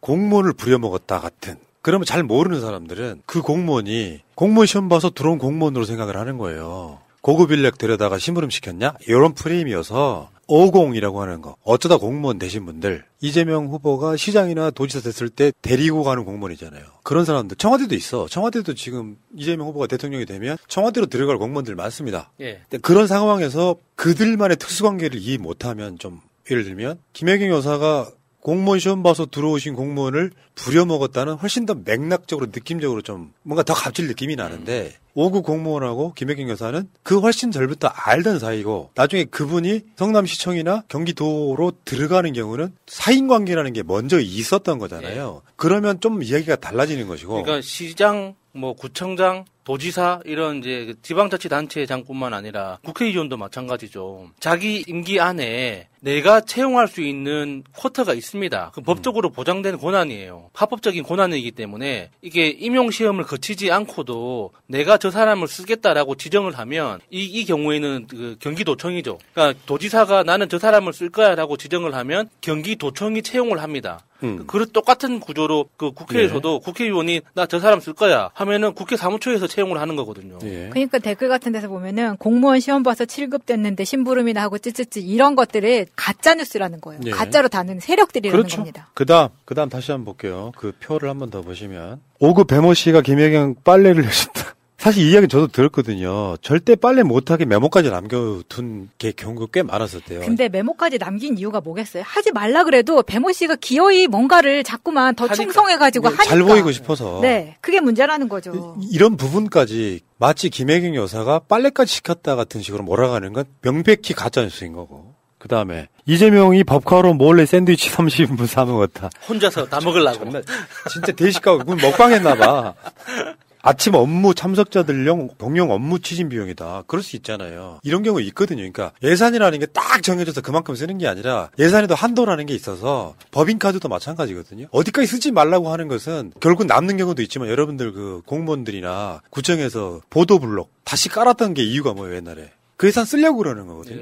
그러니까 한도라는 게 분명히 여기까지 쓰지 말라는 있지만 못 채우는 경우도 꽤 많이 있습니다. 그런데 예를 들어서 무슨 아침 일찍 무슨 이유 때문에 회의를 해야 되는 경우도 있을 수 있잖아요. 그럴 때 아침 일찍이라는 게 우리 우리 같은 사람 좀 늦게 일어나지만 그런 사람들은 보통 집에서 나오면 6시 막 그렇죠. 5시 나와 갖고 멀리 사는 사람은 특히 막 서울에 사는 사람 같은 경우는 그럼 7시부터 회의를 시작한다고 생각해 봐요. 샌드위치 줘야죠. 그게 마치 이재명 후보의 자택으로 들어간 거죠. 그 샌드위치는 굉장히 홀대한 겁니다. 국회에서 조찬 회의 하면 정찬을 줘요. 미역국에 그 반찬 해가지고 정찬을 주는데 그 샌드위치 하나 더 던져주고 직원들하고 회의했다는 건 이게 그 이재명 도지사가 직원들을 그렇게 혹독하게 부려먹었다는 거예요. 그럼 갑질이 되거든. 그렇죠. 밥을 먹였어야지. 왜 샌드위치? 아침부터 소고기 구워가지고 줘야지. 아니 그리고 도지사 공관에 회의를 하려고 했는데 어떤 경우에는 코로나 확진자가 나오는 문제가 있어가지고 집에서 회의한 적도 있다. 그럼 거기에 아침 식사 대용으로라도 들어가는 게 정상이잖아요. 이것까지도 언론들 저 그 언론들 list up 다 해놨거든요. 말도 안 되는 단독 수하는 새끼들. 난 다 고발해야 된다고 생각해요. 맞아요. 고발을 해야지만 이 다음에 또 당하지 않습니다. 예. 제발 고발 좀 해주시고 그리고 이 샌드위치에서 사실은 성격이 나온다는 게 이거는 회의를 하면서 먹는다는 거거든요. 일단 시간을 줄인다는 차원이 있는 거고 샌드위치 30개라는 거는 참가 회의 참가인 외에 수행까지 다 챙겼다는 이야기. 예. 이재명 한 끼에 샌드위치 30개 먹어 단독. 차라리 그게 재미라도 있지 이런 삐 새끼 삐, 삐 같은 소리 하고 있네. 진짜. 이게 정말 좀 그 밑바닥 정서에서는 반 반작용이 있더라고요. 그러니까 식당이나 미용실, 커피숍 이런 데서는 이게 아 이게 뭐 이렇게까지 깔 이야기야라는 분위기가 훨씬 더 많더라. 예. 아, 그 그런 식으로 까면요. 안 까지 못할 게 뭐가 있겠습니까? 그렇죠. 그러니까 이- 그 보도는 어떻게 나왔냐면은 공용으로 쓰려던 샌드위치를 집으로 빼돌렸다. 아, 와, 씨. 이거 맛집인가 배? 솔직히 국민의힘 같은 데서는 회의 참석자들은 3만 원, 4만 원짜리 도시락 먹으면서 밑에 애들 안 챙겨주는 거 그게 더 나쁜 거 아닙니까? 예. 그렇죠. 그러니까 어떤 경우에 대장동처럼 미담일 수 있는 거, 검소하게 한 거를 그런 식으로 이재명 지사 또는 김혜경 여사가 다 먹었다 같은 식으로 프레임을 만들어 버린 거 문제고. 다음 한번 떠봅시다. 아들 병원비 법인카드로 썼다. 이건 명백하게 거짓말이고요. 이 자체가 불가능하대. 시스템적으로 불가능하대. 이재명 복지카드로 사용했다고. 다음에 약 대리 처방시켰다. 이거는 김혜경 호르몬제 168일치와 배모 씨 임신 촉진제는 다른 처방 약의 성분이 비슷해서 생긴 오해다. 이거는 아마 지난주에 정필승 의사가 그때는 변호사 아니고 의사가 설명을 해줬어요. 그렇게 보일 수 있다고. 다만 그 약을 왜 문 앞에 걸어 들고 가라 이렇게 했겠느냐. 얘네들 보도하면서 안 부끄러웠을까요? 왜냐면 그 A 씨라는 비서가 그 지방까지 가서 뭔가를 해주잖아요. 그럼 비밀번호 알고 있는 거잖아. 근데 그 약을 왜 문 앞에 걸어두라고 했겠냐고. 던지기. 갑자기 전문 용어를 쓰면 어떡해요? 던지기야. 취임하면은 그게 그래서 그 정필승 의사가 한 말이잖아요. 약쟁이들의 스킬이라고 그게. 그것도 심 어떤 경우는 약봉투를 다른 집에 걸어놓는데. 이제 그 처벌을 피하기 위해서. 그러니까 내가 말했잖아. KBS가 보도했던 거. 소고기를 샀는데 가격표를 떼고 갖다 주라고 했던 게 거기에 의심을 안 해보냔 말이에요. 아니 그놈들이 그 SBS건 KBS건 김건희 관련한 녹취 보도 한 적 있습니까? 김건희 주가 조작 보도한 적이 몇 번이나 있어요? 아니 그 5급 배 씨가 고기의 가격표를 떼고 갖다 달라는 말에 의심 같은 거 안 해봅니까? 하죠. 그러니까 얘네들은 지금 그런 거야. 김혜경이 배 씨를 뭐 이용해가지고 그 모든 갑질을 하고 법인카드 사용하게 만들었다 같은 프레임으로 만들었던 거거든요.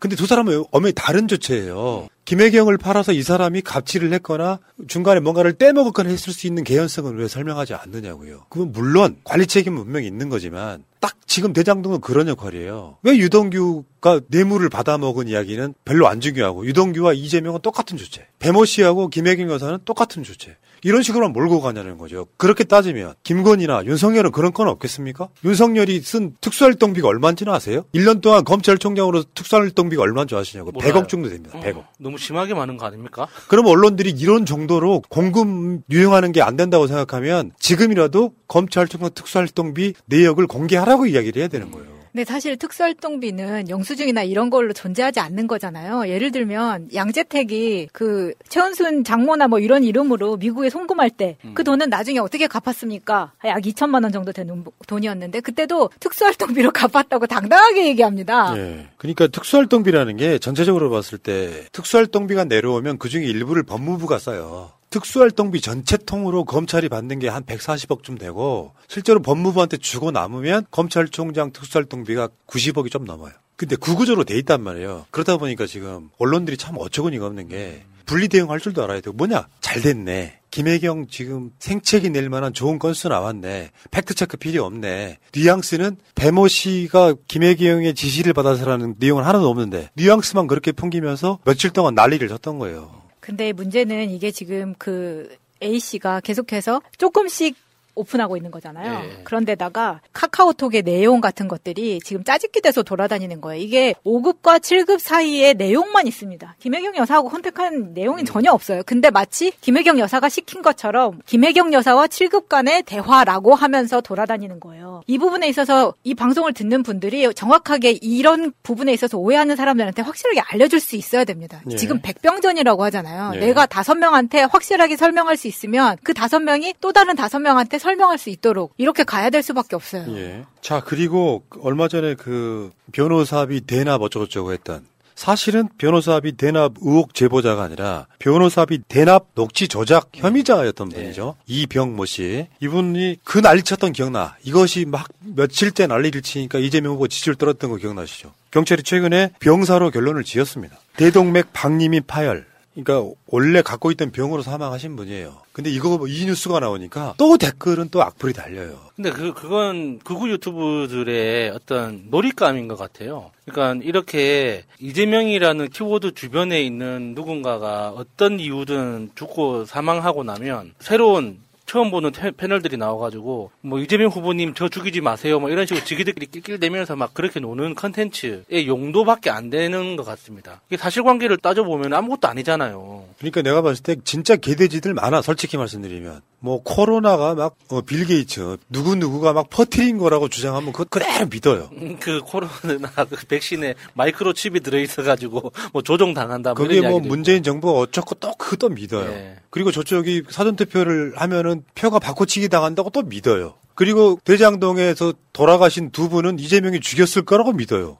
미친놈들이지. 내가 다시 한 번 말씀드려요. 그 사람들은 이재명 당시 시장이 시켰다고 말하면 죄가 작아진다니까요. 왜 돌아가셨겠냐고요. 넌 뇌물 받았지? 근데 이재명 후보랑 연관 있는 거 풀어. 근데 너 뇌물 받았더라? 이런 식으로 수사해서 돌아가신 거예요. 두 사람 다. 지금 이 사건도 마찬가지잖아요. 이 사람의 녹취록을 조작해가지고 지들끼리 한 이야기를 갖고 마치 변호사비 대납 의혹이 있는 것처럼 해서 수사받던 자입니다. 그런데 이재명 후보가 죽인 것처럼 그 난리를 쳤잖아. 그러면 그 당시에 국민의힘 같은 데서 이 사람 죽은 게 석연치가 않네. 왜 대장동인 두 명이나 죽고 이 사람도 죽었을까? 전체적인 통은 뭐였냐면 이재명 후보가 죽였다. 이 논란으로 갔었단 말이에요. 그럼 이거 사과해야 되는 거 아니에요. 그러니까 김혜경 여사나 이재명 지사가 어떠한 이 녹취록에서 지금 등장을 하지 않는데 계속해서 거론되는 것 자체가 이만큼 위력적이기 때문에 계속 이런 이렇게 하는 거거든요. 근데 똥파리들은 돈이라도 받고 이런 짓을 한다고 하지만 여기에 추종하면서 뇌를 의탁한 기타 추종 추종하는 사람들 있잖아요. 이 사람들은 이렇게 팩트 체크가 될 때마다 아 내가 믿고 있는 이 사람들이 말을 하는 게 팩트가 맞나? 라고 의심해봐야 되는 시점이 왔다고 생각합니다. 아니, 그러니까 상식적이지 않으면 안 되는 건데 비상식적인 것도 믿어요. 그걸 개돼지라고 하는 거야. 정치인들 못하는 말 내가 해드리는 거예요. 네. 그건 개돼지라고 하는 거야. 그러니까 그런 사람들이 국민의 30%는 항상 있다는 거잖아요. 심지어 극우 유튜브 채널에다가 돈을 내가면서까지 그런 그 가짜 뉴스를 신봉하는 사람들이 분명히 존재하죠. 그러니까 사전 투표에서 4개 선거구에 이 득표율이 비슷하게 나왔다 그래서 음모론 주장하는 게 지금 애들 부정성 주장하는 거. 근데 그걸 좀 짜맞추기 위해서 무슨 투표용지가 다수로 발견됐다 같은 이런 개소리 하는 거죠. 그것도 설명이 맥락이 이해가 되면 되는 거잖아요. 모든 구조는 상식적이어야 되는데 상식적이지 않은 것도 믿어요. 또는 믿지 않으면서 퍼뜨리는 건 더 나쁜 거죠. 그 대표적으로 그 가세현이던데 이 새끼들이 진짜 거의 양아치급이더라고. 강용석 개인 채널이 하나 있어요. 날마다 글을 몇 개씩 올리는데 변호사란 놈이 하는 짓거리를 보면 나도 그게 반박이 가능할 정도인데 막 선동을 하는 거예요. 정말 그거는 내가 봤을 때 좀 수준이 너무 떨어집니다. 이거는 당 차원에서 좀 고발이 필요하다고 생각합니다, 진짜로. 자, 어찌됐건 지금 이재명 후보에 대해서 그 김혜경 여사 등에 대해서 이런 식으로 어느 정도 풀렸다. 그럼 끝난 거죠. 모든 논란이 있을 때요. 상식적으로 풀리면 되는 거예요. 저 토론 좀 보셨어요? 어, 저는 여기 와서 봤어요. 어. 조금 보다가 보고 싶은 거는 정작 안 나오고 도리도리만 하고 있어가지고 그냥 이번에는 패스했습니다. 이번에는 이렇게 도리도리를 안 하고 이렇게 이렇게 이렇게 하던가. 이렇게 어, 세상에 아, 자기가 위아래로요? 위아래로 자기가 자기 나도 공약을 왔어. 몰라 자기가 공약 자기 공약을 이러고 있어요. 아유 참. 야 애잔하다 진짜 어디 뭐 그냥 공직을 안 하는 게 좋을 것 같아요 어, 이분은. 그런데 우리 너무 기대했잖아요. 뭘요? 토론 언제 하냐고 도대체 기대하고 있었는데 사실 그러니까요. 좀 질이 너무 많이 떨어지는 것 같습니다. 나와가지고 한다는 얘기가 저는 잘 모르겠는데 뭐 이런 얘기. 음. 아내는 대학 그저 되고 난 다음에 뭐 좀 이런 얘기 이런 식으로 얘기를 하니까 도대체 이게 도대체 공약이라고 하는 걸 어떻게 생각을 하고 있나 지금 토론을 할 가치가 있나 이런 생각이 드는데요. 근데 충격적인 거. 자, 이거 보십시오. 아니, 세상에 8시서부터 10시 사이에 토론이 시작된다. 음. 방송 토론 끝나고 기사가 뜨게 되면은 그냥 내 글을 갖다가 올려라. 이게 뭐야? 아, 이미 저기 예정이 돼 있는 거. 그렇지. 이미 토론은 다 내가 우리가 이겼다. 혹은 토론 아무 소용 없다. 아 토론도 안 했는데. 토론도 안 아, 했는데 이제 결론난 것 같이. 무슨 내용 예. 보지도 않고 그러니까 그러니까 자 내 계정을 올려라. 그래놓고 거기다가 막 또 추천을 올려놨어요. 이 글만 있는 게 아니에요. 번째, 이게? 이게 FM 코리아입니다. 어. 뭐 여기도 다시 말할게요. 오늘 토론 이후에 여론 형성이 제일 중요하겠지. 그러면서 그냥 내 글을 갖다 올려 그러니까 당연하지. 이런 식으로 지금 여론 조작이 벌어지고 있다. 그리고 진짜 그러니까 이런 비슷한 일이 언제 벌어졌느냐? 김건희 녹취록 때 벌어진 거예요. 맞아 맞아 맞아 기억해요. 음, 김건희 녹취록 딱 오픈 되는 그 순간에 이미 막 사방의 커뮤니티에서 오늘 보셨어요? 뭐 이런 거 올라온 거뭐 보셨죠? 식으로. 별거 예, 없다. 예, 예, 예. 별거 없다. 그냥 뭐가 별거 없어. 어마어마한 얘기들이 됐는데도 그러니까. 모두가 달려가지고 별거 없다, 별거 없다, 별거 없다, 별거 없다, 별거 없다로 기우제를 지내면 별거 없다가 되는 거야. 그걸 또 언론들이 받아 적어줘요. 그런데 이렇게 선동하는 사람들의 정체는 뭐죠? 아니 언론도 문제인데 그 포탈 네이버하고 다음이 살짝 개편이 됐더라고요. 예. 아, 저 다음이 개편이 더 계약이 됐어요. 네, 예, 저 네이버 안 보거든요. 저 예. 무조건 다음 보는데 그나마. 예. 근데 다음도 와 네이버보다 더 더 심해요. 예, 아니 근데 아, 갑자기 이렇게 된 것 같아요. 그러니까 지금 보세요. 그걸 노리고 신남성 연대라고 하는 데가 움직입니다. 어떻게 이 신남성 연대는 여러분들이 정체를 뭐 어느 정도 아실지 모르겠지만 모르죠 사람들은. 어떤 곳이냐? 신남성 연대 대표가 왕자라고 옛날에 활동하던 인간인데 안정권이 쫓아다니던 꼬붕이었어요. 안정권의 꼬붕. 안정권이 누군지는 아세요? 아, 저는 모르시죠? 모르겠습니다. 안정권이 누군지는 아시죠? 저 몰라요. 예, 안정권은 주로 막말과 욕설 방송을 하면서 특히 이제 민주 진보 진영의 특정 인사들을 계속 공격하는 방송을 하면서 나중에는 계정이 폭파된 아, 그런 인물입니다. 근데 나 어떻게 나는 신남성 연대 이 백인규 대표랑 저는 소통하거든요. 아 그래요? 네, 페미니즘 관련해서 저한테 먼저 연락이 와가지고 소통. 그 사람 그 사람이 저 5.18 광주 학살을 북한군이 내려와 가지고 했다라고 주장해. 그런 거는 모르고요. 저는 그냥 페미니즘 관련해가지고 소통을 하고 있는데 사실은 저는 2030이잖아요. 예. 이제 저희 또래의 분들은 공감을 하시겠지만 네. 과거보다는 이제 현재 벌어지고 있는 페미니즘 이슈가 사실상 더 저희들에게는 피부로 와닿는 측면이 있어요. 그래서 그 친구하고 페미니즘 이슈, 이슈를 이제 대화를 나눴는데 대화가 되던데. 그- 그래서 제가 한번 제안을 했습니다, 사실. 예. 푸나님께. 예. 어떤 제안을 했느냐? 음. 재밌는 제안이죠. 어, 새가 날아든다에 진짜 페미니즘이라고 말하는 어, 페미니스트와 그리고 저와 배인규 대표와 그리고 한 명의 남성 페미니스트와 그리고 사회를 한번 봐서 토론을 좀 토론의 장이 열리기를 바란다. 네. 그랬는데요. 배인규 대표님께서는 콜을 하셨어요. 그럼- 그런데 오히려 여성분 진짜 페미니스트라고 자기네들이 이렇게 나대는 분이 거절하시더라고요. 아쉽습니다. 저기요. 배인규랑 뭐 어떻게 소통을 그렇죠. 하는지 어떻게 모르겠지만 자기의 과거를 세탁하고 싶은 사람들이 공통적으로 하는 일이 있잖아요. 장영이랑 뭐가 다르다고요. 음, 그러니까 그렇지만- 배인규가 지금 하는 짓들 보세요. 한번 보여드릴게요. 지금 보면은 디스코드 뭐 공지를 할 테니까 다들 들어와가지고 내가 꽂아주는 데 가가지고 전부 개떼같이 글을 달, 남겨라. 그러면서 특히 페미와 찌까리를 함께 공격해가지고 찌까리가 뭐야? 그 이재명 지- 지사 지지자들을 이렇게 얘기하는 겁니다. 예, 그렇게 그러면서 공격하고 다니는 대표적인 인물들이고 어, 어, 그냥 몰랐어요. 악성 댓글 단이에요. 몰랐어요. 프로 예. 악성 댓글러네. 프로 악성 댓글 근데 이런 단입니다. 부분이 새날에 어떻게 나와요? 아니 왜요? 근데 저는 토론회 장은 열려야 된다고 생각을 아, 하고. 그래서 새날에서 추첨을 한다. 네, 아니 저는 그 근데 토론에서 지면 어떤 일을 벌이냐면은 예전에 헬마우스한테서 발렸거든요. 네네. 발리고 난 다음에 헬마우스 집을 찾아가 가지고 살해 협박을 하기도 했던 사람입니다. 그런데 예. 토론이라는 것은 서로 다른 의견이 있다라고 하더라도 다른 견해를 존중하면서 이렇게 또 할 수 있는 열린의 장이 뭐 아니겠어요? 조두순은 죽여야 된다 그러고 그- 조두순 그 저 출소하는 날 찾아가 가지고 예. 그 앞에 조두순 호송하는 차 위에 올라가서 차를 갖다가 박살낸 사람이에요. 이게 그것도 토론으로 레벨이 돼야 뭐 하는 거지. 토론으로 몰라 나는 여기에? 우리 이제 김평과 예. 그리고 오사춘기님과 이제 세대 차이도 좀 났고 해서 그런 지 모르겠는데 아, 예. 네 저는 세상에 다양한 사람들이 살듯이 네 저는 있어야 한다라고 생각을 하는데 제가 한번 이 얘기를 했더니 이제 푸나님께서 굉장히 부정적으로 말씀을 하시면서 네. 뭐라고 얘기를 하셨냐면 어, 세월호 광장에서 떡춤을 췄다. 예, 맞습니다. 시둥이라고 하는 여자가 부인이거든요. 근데 부인하고 성행위를 연상시키는 행동을 거기서 했어요. 왜요? 세월호를 모욕하기 위해서. 그런데 저희 같은 세대들은요 잘 몰라요. 이런 아니, 거는 모르는- 짚어줄 수 있는 부분이기도 한 것이. 그, 그것 때문에 새날에 있는 것이 모, 모른다고 그냥 초청해고 그렇게 어떻게 하기는 좀 아니 예, 페미니즘 주제로만은 우리가 또 얘기를 나눌 수 있다. 그러면 그 전두환하고도 경제 주제로만 이렇게 토론할 수가 예. 있는 거잖아요. 저는 저도 그러니까 이 양반이 누군지 몰랐는데 그- 말씀 들어보니까 토론하면 안 적절하지 될것 같은 그런 인사는 사실은 그럼 제 개인 예. 방송에서 하겠습니다. 예 개인 방송에서 꼭 그런데 그러니까 물론 개개인들의 경험치들은 조금씩 다를 거라고 봅니다. 그런데 개개인들에게 어떻게 대하느냐가 중요한 게 아니라 공적 공간에서 어떤 행동들을 했고 그 행동을 통해서 누구한테 영향을 끼치며 그리고 어 공적인 어떤 영향력을 어떻게 이용하는지는 좀 다르다고 생각하거든요. 그런데 그러네요. 사적으로야 뭐 이명박도 얼마나 자상한 아빠예요.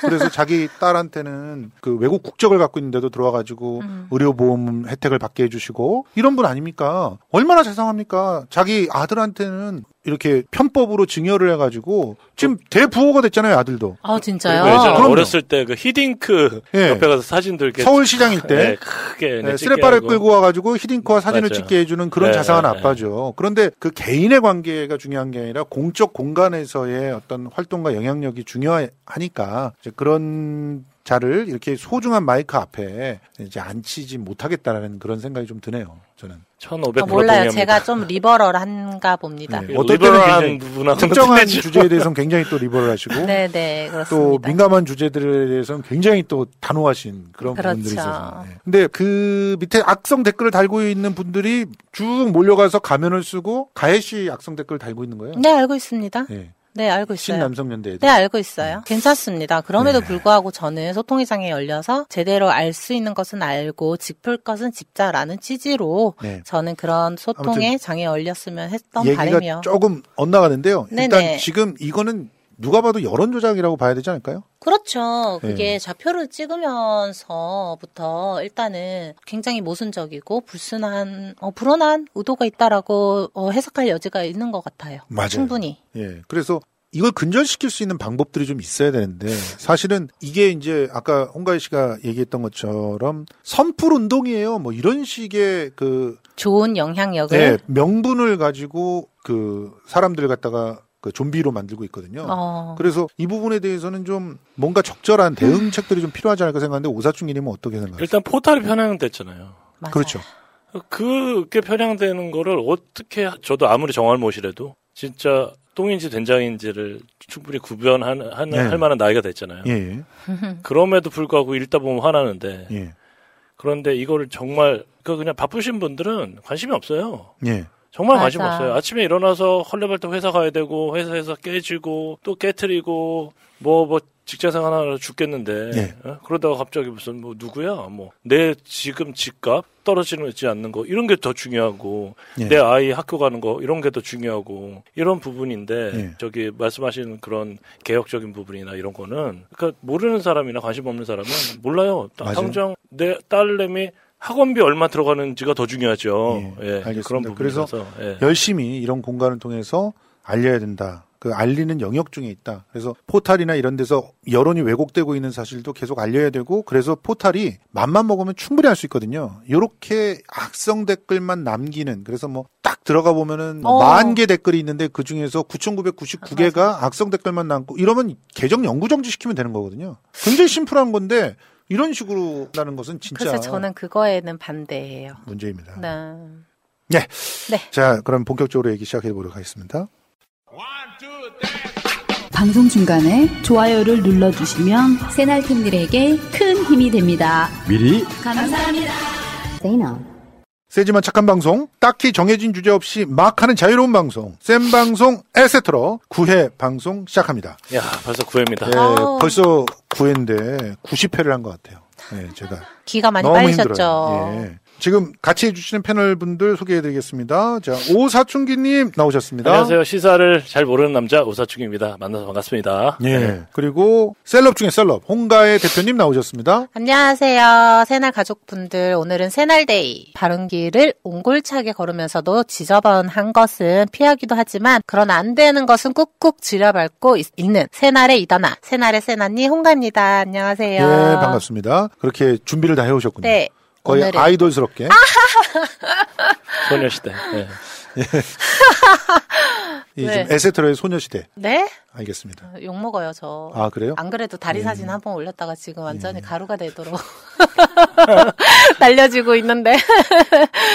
네, 뭐 그러나 그런 어쨌든. 사진을 왜 올리는 거예요, 도대체? 아, 네. 그런 사진을 왜 올리는 거? 이런 거 너무 좋아요. 그런데 다리 사진 왜 올리는 거예요? 이렇게 하면 안 돼요. 그런 사진을 왜 올리냐면 얼굴은 쌩얼이야. 그런데 나는 이 순간을 내가 뭔가 나의 예쁨을 얘- 얘기하고 싶어. 어디다 어디다 올렸어요? 주로 그래서 아니 사진을? 저 유튜브 커뮤니티에 올렸는데 아, 그런 내게내 거를 아, 어, 뭐 그런 게 왜 나오느냐. 여성들이요. 예. 그, 강용석 그 불륜 사건에서도 왜 이제 수영복 다리 이렇게 예. 네, 찍은 사진만 올라갔었잖아요. 그게 예. 왜 그러냐면 수영장이나 이렇게 쌩얼일 때 여자들이 얼굴을 차마 셀카를 찍기는 싫어. 그런데 나의 예쁨을 표현하고 싶고 내 현재를 내가 남기고 싶단 말이야. 예. 그러면 그런 사진을 주로 찍어요. 알겠습니다. 네.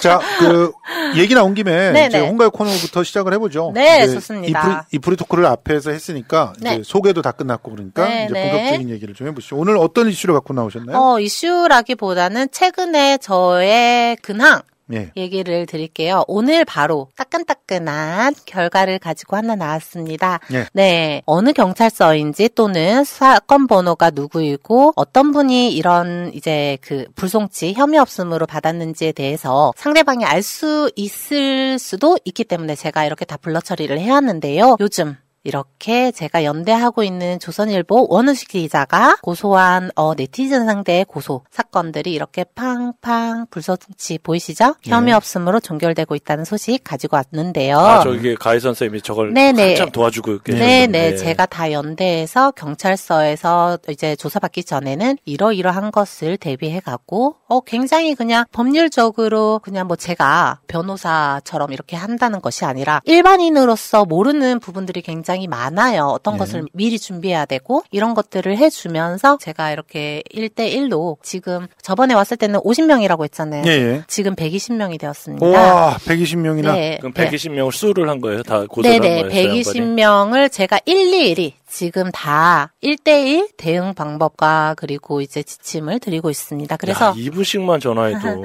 그런데 또 좋은 소식이 있죠. 바로 어제였습니다. 네. 어제 수요일 오늘 저희가 목요일 방송 녹화 방송 하고 있는데요. 수요일 날 화요일 날이었나요? 어 이재명 이제 후보께서 사법고시 이제 부활론을 가지고 드디어 공약을 정식 공표하셨죠. 예. 그래서 이제 저도 제가 중졸이거든요. 예. 그래서 최소한 고졸까지는 따자라고 해서 올해 이제 제가 검정고시 이제 보고 40 패스 준비에 들어가겠습니다. 그 대한민국에 정말 발달한 게 하나 있거든요. 네. 그 중에 하나가 홈스쿨링이에요. 예. 우리나라가 홈스쿨링이 발달이 안 됐다고 생각하는데 네. 굉장히 발달돼 있어요. 그거에 대한 결과물이 검정고시예요. 맞습니다. 맞아요. 그러니까 어디 가서 내 학력을 평가받고 그걸 인증받을 만한 그런 시험이 이렇게 존재하는 게 별로 없어요. 맞아요. 그 중에 저는- 검정 딱 나는 했는데 어 나는 중졸, 나는 고졸 이렇게 딱 그 시험으로 평가를 받을 수 있잖아요. 예. 그래서 미국에서는 그 GED라고 부르는데 그게 홈스쿨링의 굉장히 큰 사물이라는 예. 얘기를 좀 해요. 근데 네. 제가 이제 중학교도 사실은 검정고시를 봐서 졸업을 겨우 한 거거든요. 네. 그러다가 고등학교 이제 들어갔는데 인문계를 들어갔어요. 예. 한 개만 틀리고. 예. 그래서 이제 다니다가 제가 개인적인 사정에 의해서 그만두게 되어서 제가 중졸로 남아 있는데요. 제가 저번에 이제 우리 새날에서 먼저 스포를 하나 했어요. 역관광이 끝이 아니다. 이제 시작이다. 이런 말씀을 드렸습니다. 네. 그거를 제가 이제 조금 시기를 앞당겨서 이제 제가 사실은 그동안 여러분들 아실 만한 분들은 아시겠지만 외상 후 스트레스 장애라고 해서 네. 만성을 앓고 있기 때문에 사실 저에 대한 그 신문 기사들은 스크랩이 가능하잖아요. 얼- 네. 얼마든지 변호인 단에서. 네. 그런데 제가 저를 다룬 TV 프로그램을 사실 보기 너무 힘들었거든요. 네. 그런데 최근에 이제 제가 장혜영에 대한 불륜 사건을 폭로하면서 네. 다시 TV조선에 제가 다루어졌네요. 아, 그래요? 네네. TV조선에서 이제 하나의 그 어떤 유튜브 방송인 것 같아요. 네. 코너로 섹션을 만들어서 이렇게 이제 TV조선에서 제 건을 이렇게 다루었는데요. 그것도 예고 방송 한 번, 본편 한 번, 두 번의 편성에 의해서 1.5만, 4.6만, 5만 정도 되는 거의 한 8만에 가까운 트래픽을 올린 음. 이러한 TV조선 프로그램이 있는데 네. 여기에서 문제가 되는 게 있습니다. 저에 대한 판결문도 취지를 왜곡하고 예. 심지어 제가 범법자가 된 거예요, 여기에서. 아, 어떤 그래요? 범법자가 됐느냐? 똥86 백과사전이라는 이 꼭지에서 다룬 저에 대한 내용인데요. 예. 어, 아, 지금 TV조선에서 이런 네네. 걸 합니까? 네, 똥86 백과사전. 똥86 백과사전. 똥86이 뭐냐면요, 민주화 비하 예. 발언이에요. 맞아요. 네네. 어, 이걸 그런데, TV조선에서 유튜브에서 대놓고 한다고? 네. 그런데 방심이가 가만 놔둔다고? 네. 오, 그런데 봐보세요. 대단히, 대단히 공정한 방송이야. 엄청나. 아니, 김호준이 니들한테 일배 새끼들이라고 하냐? 맞아 요. 일배 백과조선이라고 방송합니까, TBS가? 그런데 여기에서 진짜, 진짜 대단하다. 제가 내가 뭐- 똥86이다, 이 개쉐리들아. 어? 그런데 아우 모욕 정말. 걸려. 그런데 홍가혜 씨 여기서 저를 딱 적시를 합니다. 네. 제 이름까지도 해서 지가 잠수사니까 도움이 되기 위해서 진도로 갔다. 음. 그런데 이렇게 얘기를 한다. 실제로 다이버 라이센스가 얘가 있긴 하다. 음. 그런데 이거 가지고 당시에 유행하던 여성주의 진영에서 이 모든 것은 홍가혜가 여성이 기 당하기 때문에 여성이다. 그래가지고 엄청 여성 진영에서 저를 도와준 것처럼 이렇게 네. 표현을 해요. 그런데 사실상 우리 김평 예. 김평도 사실은 MBN에 제 얘기 한번 했다가 얼마나 곤욕을 치르셨어요? 뭐 3개월인가 방송 방송 정지. 네, 그렇죠. 아, 근데 그 예전에 나가셨던 네, 방송. 네. 아니, 그러니까 MBN에서 내가 보고 있는 상황 속에서 음. 바로 그 그 전 방송에서는 MBN이 특종했다고 난리가. 나고 너무들 좋아하고 그랬거든요. 네, 음, 음. 그 방송을 할 때도 제가 옆에 있었어요. 맞아, 맞아. 홍가희 씨를 갖다 맞아. 인터뷰할 때. 그래서 막 다들 우리 작가들끼리 야 저거 어떻게 인터뷰한 거야? 도대체 어떻게 음, 잠수사를 섭외를 한 거야? 네, 네. 이러면서 서로 칭찬하는 분위기였어요. 근데 하루 만에 그게 바뀌고 저에 이- 대한 완전 네. 마녀 사냥이 시작이 됐죠. 홍가혜 씨를 공격하는 방송에 저를 앉혀놓고 공격을 하라고 질문을 던지는 거예요. 그런데 거기에 대해서 그래서- 제가 설명을 예. 좀 해드릴게요. 그랬는데 우리 김평이 거기에 대해서 뭐 저에 대한 완전히 편을 들었느냐 그게 아닙니다. 그것도 아니고 중립적인 입장으로. 네, 중립적으로 지금 이렇게 그 상황에 대한 현장에 대해 서 명확하게 밝혀진 것이 없으니까 조금 이 사람에 대한 개인사라든지 사생활이라든지 이런 부분에 있어 가지고 폭력을 가하는 것은 조금 신중해야 될 필요성이 있지 않겠느냐 네. 이런 식으로 얘기하셨죠. 그러니까 정확하게는 뭐냐면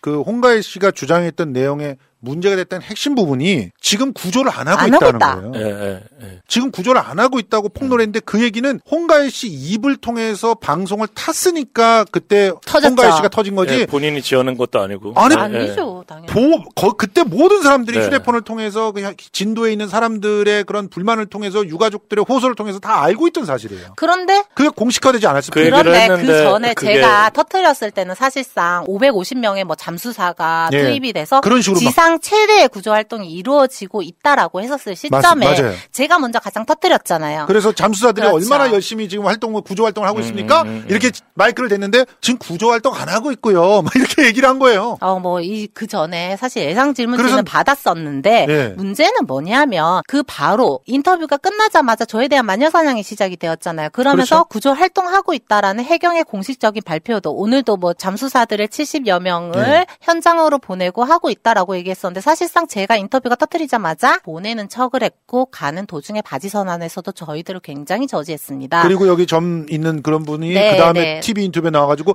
네. 우리가 다 이렇게 열심히 아니야. 하고 있는데 그렇게 뭐 말했고 그래. 정동남 씨가 뭐라고 정 확히 네. 얘기했냐면 그 여자랑 얘기를 해보려고 하는데 뒤로 빠지더라 도망가더라 어, 뭐 그런 이런 식으로, 식으로 예. 얘기를 했는데 이 상황에서 문제는 뭐냐 제가 인터뷰하고 나서 한 4시간 5시간이 지나고 나서 해경에서 공식적으로 오늘도 70여 명의 잠수사들을 사고 해역으로 보내는 등 저희는 구조활동을 열심히 하고 있다라고 얘기를 했었죠 그런데 제 인터뷰 끝나고 나서 어떤 일이 벌어졌느냐 세월호 가족분들이 들고 일어나셨습니다 예, 맞아요. 사실이 아닙니다. 아무런 구조 활동이 이루어지고 않고 있습니다. 맞아요. 이런 공식적인 발표가 이루어졌고 그런데 저는 어떻게 됐죠? 홍가혜는 죽일 년, 네. 홍가혜는 사적으로 사생활이 더러운 년, 그래서 잡아가둬야 된다. 그다음에 막 이런 바로 식으로. 김영호 씨가 또 네. 이상한 소문을 퍼뜨리고 국민 완전히 사, 사실을 국민의 말한 죄네. 예. 사실을 말한 죄. 그렇죠. 국민의 어떤 진짜 완전히 역적이 되었을 시점이었는데 자. 그 다음 음. 그 오후 그 다음 날 다음 날쯤에는 제가 저를 체포 한 해 만에 할 때였어요. 맞아요. 그럴 때 모든 패널들이 홍 가혜가 거짓말을 했다. 홍가혜가 잘못했다. 홍가혜 관심종자다. 홍가혜 음. 알고 봤더니 뭐 티아라 하양 사촌 등등을 하면서 굉장히 많이 논란이 있었다라고 했는데 그 상황에서 우리 김평이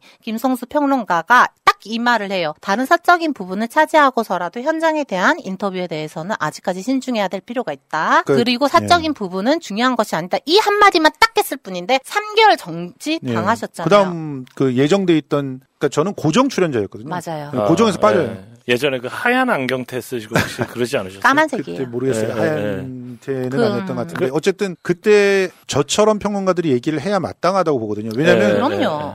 폰으로는 계속 들어오고 있단 말이에요. 현장에서 구조를 안 하고 있다는 아우성이. 그거를 평론가들도 다 받고 있었어요. 온갖 찌라시들이 난무하는데 그 중에서 뭐 잠수사가 내려갔었는데 애들이 뭐 살아있었는데 구조를 안 한다는 등 이런 얘기도 나오고 했는데 어쨌든 그런 부분들을 전혀 취재를 하지 않고 잠수사들이 맞습니다. 열심히 일을 하고 있고 오늘도 최선을 다하고 있고 정부와 맞아. 뭐 음. 엄청나게 전 뭐 그야말로 이런 물량 투, 을 투자하는 것은 전례 없었던 일이고 막 이러고 있단 말이에요. 음. 근데 제가 이 얘기를 하나 드리고 싶은 것이 네. 뭐냐면 평론가라는 것은 결코 이제 자기의 사적인 견해 이런 것도 다 좋습니다. 그러나 현장의 취재 기자만큼은 아니더라도 밝혀진 인과관계에 의한 기사들로 인해 이것을 적절하게 대중들에게 전달할 필요가 있는 것이 평론가라는 역할일 것입니다. 그런데 김성수 평론가가 그걸 함으로 인해서 정직을 당하는 부당한 사건이 있었죠. 그렇죠? 정직이라고 얘기까지는 고정으로 고- 있다가 고정이 다 빠진 그 빠진. 거죠. 네네.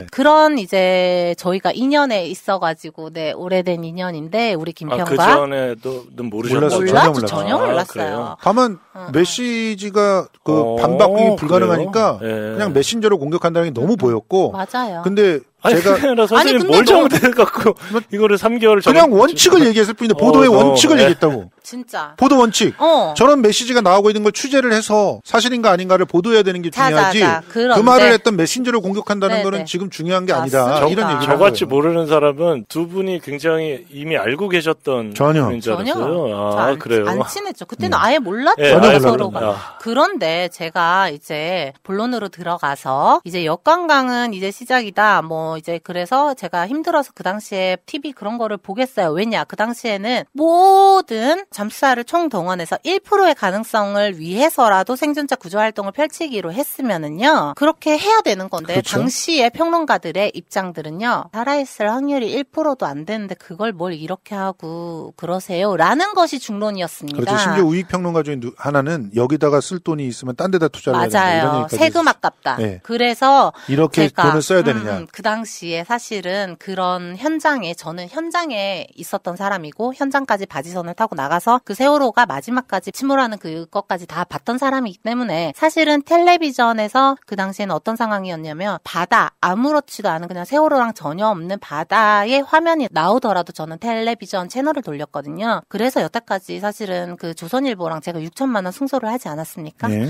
그 승소에 대해서는 전부 다 기사였습니다. 텔레비전 방송은 하나도 건 게 없어요. 예. 그런데 이렇게 TV조선에서 최근에 저를 또 다루네? 그것도 거짓말로 어떻게? 허위 사실로.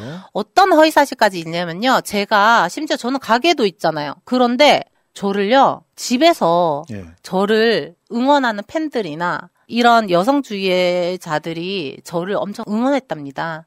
그러면서 그런 사람들 팬이나 이런 사람들한테 후원금 받아가면서 음.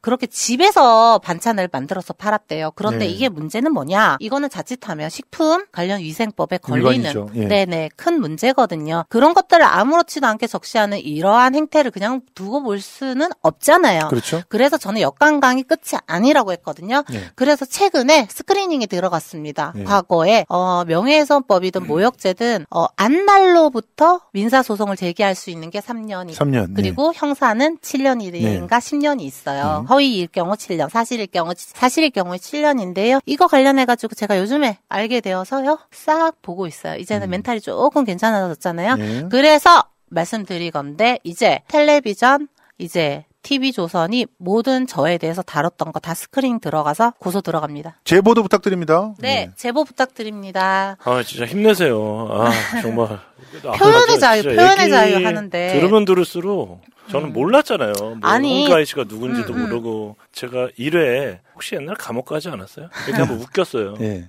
어, 근데- 저는 근데 그때 굉장히 상처받았죠. 좀 상처받았죠. 그러니까 그런 게 저같이 모르는 사람은 그냥 그냥 그런갑다 네. 이랬는데 내막을 이렇게 속속들이 알고 보니까 김성수 선생님도 진짜 어, 억울할 거 같고 너무 억울하죠. 그냥 진짜 아, 얼마나 사실 황당해요. 저는 뭐 그냥 나가던 방송이 하나 빠진 그러니까, 정도지. 예. 이 총가희 씨 같은 경우는 그 이후로 말도 안 되는 수모들을 겪고 결국은 다 아유. 무혐의 받았잖아요. 무혐의라뇨, 무죄. 무죄. 그리고 역관광까지 했습니다. 그런데요, 표현의 자유를 이 똥팔육 백과사전은 지금 아니, 그것도 저는 이걸 마치 얘기를 하고 싶어요. 예, 제가요. 죄인이라고 쳐 제가 얘기하고. 포기할 수 있었어요, 김평. 예. 김평도 알 겁니다. 그렇게 강압적인 또 그 심층적인 검찰 조사를 받으면 사람 멘탈이 너덜너덜해져요. 예, 그렇죠. 그냥 이 정도에서 내가 그래 미안하다 사과하고요. 그냥 집행유예 정도 받고 그냥 조용히 살면 돼요. 그런데 저는 포기할 수가 없었거든요. 그래서 제가 저번에도 울었던 이유가 뭐냐면 이 표현의 자유를 위해서 과연 누가 싸워왔느냐예요. 그런데 그 당시에 제가 무죄 받은 것까지도 무죄 받은 것까지도 이렇게 표현합니다. 거짓 인터뷰도 표현의 자유가 맞나? 거짓 인터뷰 하지 않았습니다. 저 오늘 봤어요. 이거를 네. 스크리닝 하면서 제가 거짓 인터뷰를 했나요? 지금 이 여자는 TV조선의 유튜브에 나와가지고 연일 가짜뉴스를 또 생산하고 있습니다. 근데 아까 제가 게, 어. 저기 똥86 그저 사람이 뭐 이렇게 인터뷰를 한 거 있잖아요. 그, 나- 그 어떤 남자죠, 여자 예, 예, 아니죠? 남자예요. 그 그분이 어떻게 해코지를 한 거예요? 방금처럼 제가 말씀드린 것처럼. 마치 범죄가 재판을 통해 확정된 것처럼 얘기를 했고 그리고 음. 표현의 자유를 위해서만 뭐, 예, 무죄를 받은 것처럼 말하는데요. 예. 저의 그 세세한 판결문을 보면 상당수가 사실이라고 볼 수 있다. 그럼요. 리고 정확하게 사실로 정말 밝혀졌다는 네. 표현이 계속 나옵니다. 꼼꼼하게 근데 사실 사람들이 헷갈려하는 부분들이 바로 그거예요. 허위사실 적시 명예훼손으로 재판을 받으면요 이것이 진실이 다라고 적시하지 않아요. 네. 이것은 허위라고 볼 수 어렵다, 없다. 보기 어렵다 네. 이런 식으로 표현이 되, 니까이 사람들이 이걸 노리는 거거든요. 그런데 이렇게 과연 진짜 표현의 자유를 위해서 얼마나 제가 정말 피를 토하도록 싸워왔는데 표현의 자유가 사실상 뭔가요? 인간성의 핵심이라고 할 수 있는 사상과 감정의 전제임이 발현이라고 생각합니다. 표현에는 표현을 접할 자유까지도 포함이 되고 소통의 자유가 정확한 표현이라고 저는 생각을 하거든요. 이런 것들이 정신적인 상호작용, 소통인 것은 소통이란 것은 정신적인 상호작용으로부터 시작해서 즉 인과관계 모든 것을 따져서 강제적이나 폭력을 가하지 않아야 마땅한 것인데 이런 식으로 강제적이고 사실이 아닌 것을 어, 적시한다라는 것은 폭력이죠. 그래서 제가 이제 이번 고선 조선일보가 조선일보 원 땡땡 기자가 어 네티즌 상대 고소를 함으로 인해 가지고 제가 건덕지를 잡아 가지고 이제는 시작되었습니다. 예. 가희 선생님 제가 뭐 도와드릴 거 있으면 말씀하세요. 어, 네. 저는 제가 이제는 혼자 할 지경이 돼서요. 네.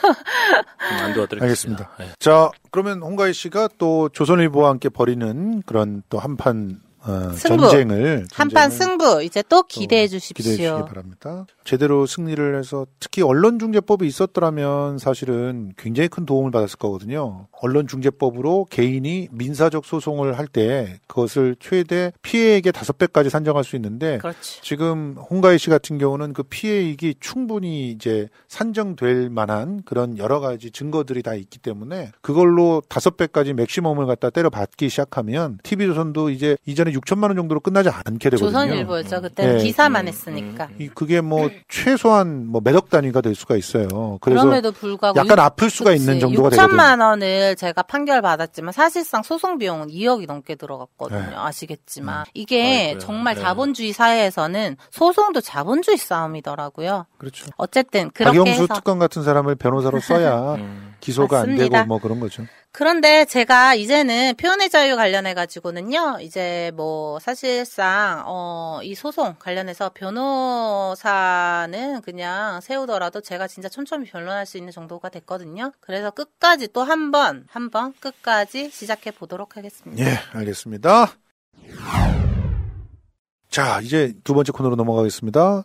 오사춘기님 어떤 이슈를 갖고 오셨나요? 예, 우사춘기의 픽. 오늘은 선거 때문에 정말 관심이 이렇게 저 밖으로 밀려난 것 같아요. 자, 베이징 동계 올림픽이 예. 내일 시작됩니다. 아, 벌써 내일. 내일. 그러니까 오늘 지금 우리가 방송을 녹화하고 있는데 내일이면 이거 방송 나갈 때는 맞아요. 벌써 시작이 3일날 됐네. 네, 맞습니다. 한 일주일 정도 인터벌로 우리가 나가잖아요. 예. 그런데 이미 그때 되면 이제 막 응원하고 있고 막 그러겠죠. 예. 그런데 지금 어, 하계 올림픽도 했어요. 음. 그 다음에 제가 대학교 1학년 때 이렇게 학교를 이렇게 등교를 하고 딱 보는데 저희의 이제 운동선수의 꿈은 태극마크를 다는 거잖아요. 단복을 쫙 입고 학교 체육관 앞에서 단체 촬영을 하고 있더라고요. 네. 북경 아시안 게임. 음. 그 말 그대로 국가대표 선수들 선발된 선수들이 예.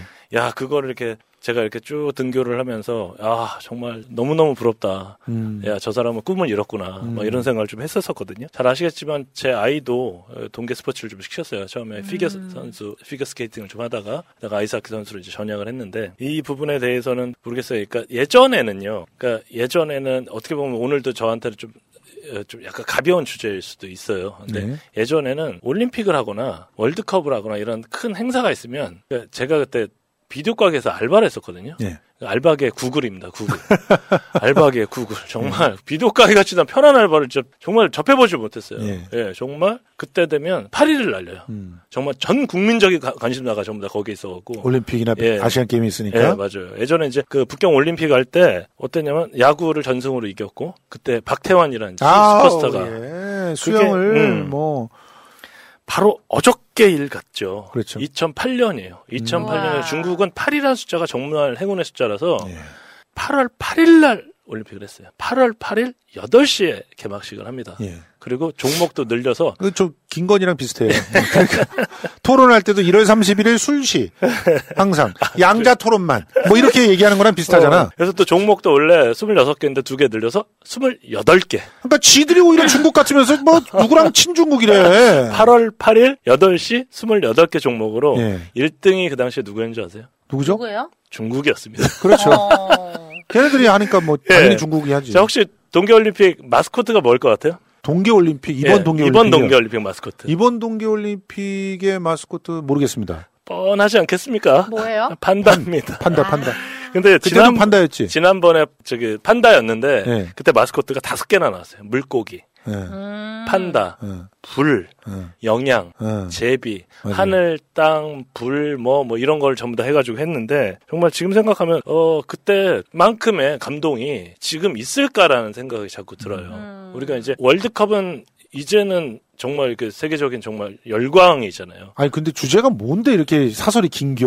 아니요, 지 얘기 하고 있는 거예요. 아, 그러니까 그러니까. 성수 선생님께서 불만이 있으신 건 알겠는데, 네. 저는 오늘 올림픽 얘기를 하려고 나왔어요. 네, 저의 오늘 픽은 네. 올림픽이고, 올림픽에 대해서 그러니까 관심이 없잖아요. 네. 그래서 관심을 관심을 가져달라. 네. 이러, 이러, 이렇게 이게 숨겨져 있는 뉴스다. 숨겨져 있는 뉴스다? 숨겨져 있지는 않는데, 네. 뭐 제가 이제 올림픽이 앞으로 이제 내일 이제 개막이 되고, 네. 앞으로 이러이런, 지금 모르셨잖아요. 뭐 지금 그. 진짜 이번에 야 진짜. 그런데 진짜 마스코트가 판다라는 것도 내가 모를 모르셨고, 정도니까 너무 그러니까, 관심이 없었네. 예, 지난번에 무슨 올림픽 1등이 누구였는지 모르셨고, 근데 아, 당연히 중국이 하면 주- 중국이지. 너 무슨 얘기 하려고 하냐라고 공격을 하시면 자, 자, 자, 좀 자, 들어보셨으면 좋겠어요. 알겠 어요. 예, listen, please.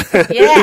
저 올림픽이 그러면 저기 얼마나 열릴까요? 17일. 보통 예전에 한 보름 정도 했었는데 예. 지금은 종목이 좀 추가돼서 요번에 또 18일을 또 열려요. 18일. 어. 또 팔자네. 예.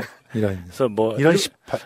아이. 일곱 종목 뭐 109개 뭐저 금메달 네. 놓고 이제 하는데 이제 미국, 호주, 영국, 캐나다 뭐 이런 데는 이제 보이콧을 했는데 저는 보이콧했다고 그래서 안 가는 줄 알았어요. 어. 옛날에 그 그 정치적 보이콧이라 예, 러시아 선수단 이런 식으로 나가는 줄 알았더니 아니 정치적 보이콧. 예. 그거는 무슨? 얘기냐면은 저 워- 후절단 정도 안 가는 그러니까 거예요. 예. 내 정치인들 중에서 대표라고 할 수 있는 국가 원수나 국가 원수를 대신하는 사람을 안 보낼 뿐이다. 음. 그렇지만 선수들은 다 그 자기 나라 국기 다 걸고 나가서 한다. 그러니까 이거는 그냥 쇼죠. 예, 맞아요. 예, 그냥 맞죠, 나 진짜. 중국이랑 사이 안 좋아, 알 삐졌어.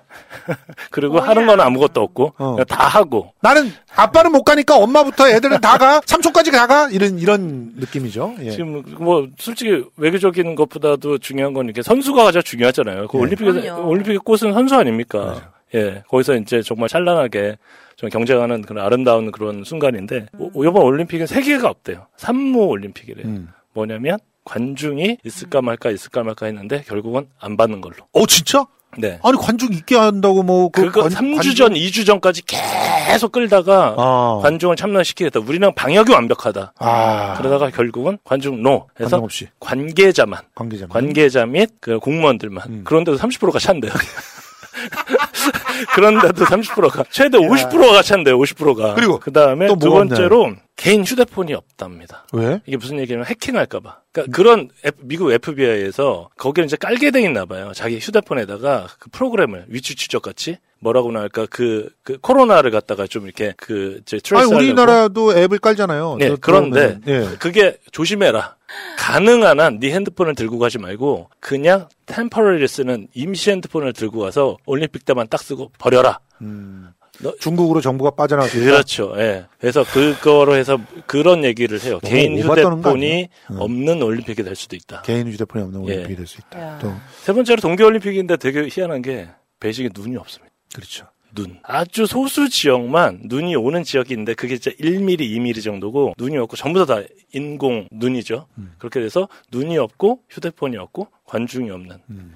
그 다음에 이제 또 있는 것도 하나 있어요. 요번에 103명이나 그걸 선언을 했대요. 그 G, 뭐 GLBT라고 하나, LGBT라고 하나? 아 게이, 레즈비언, 예, bisexual. 트랜스젠더. 예. 예, 그- 그거를 나는 게이다. 음. 난 트랜스젠더다라고 이렇게 announcement를 하는 게 103명이나 된대요. 예, 커밍아웃 한 예. 예. 그렇게 돼서 어 이건 굉장히 그것도 중국에서 예. 어떻게 보면 큰 뉴스라고 생각을 좀 해요. 사실은 중국에서는 그렇게 선언을 하게 되면은 굉장히 큰 불이익들이 좀 그렇죠. 예상이 예, 되거든요. 예, 예, 대단하죠. 한국에서도 불이익을 받지만 그거에 한 10배 생각하시면 됩니다. 일단 그렇고 예전에 저 웃긴 얘기를 좀 한번 해보자면 줄다리기, 음. 연날리기, 밧줄 따기, 잠수 오래 하기. 여기 공통점이 뭔지 아십니까? 그 올림픽 정식 종목 됐죠? 올림픽 종목이었어요.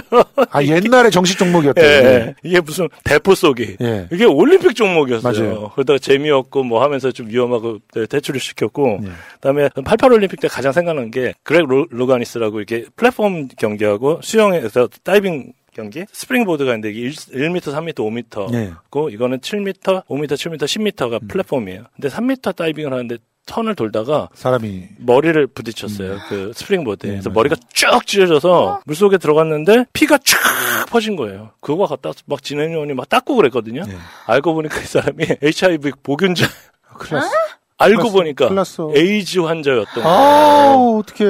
그거를 우리나라 알바생이 제가 88 올림픽 때 예. 기술을 냈습니다.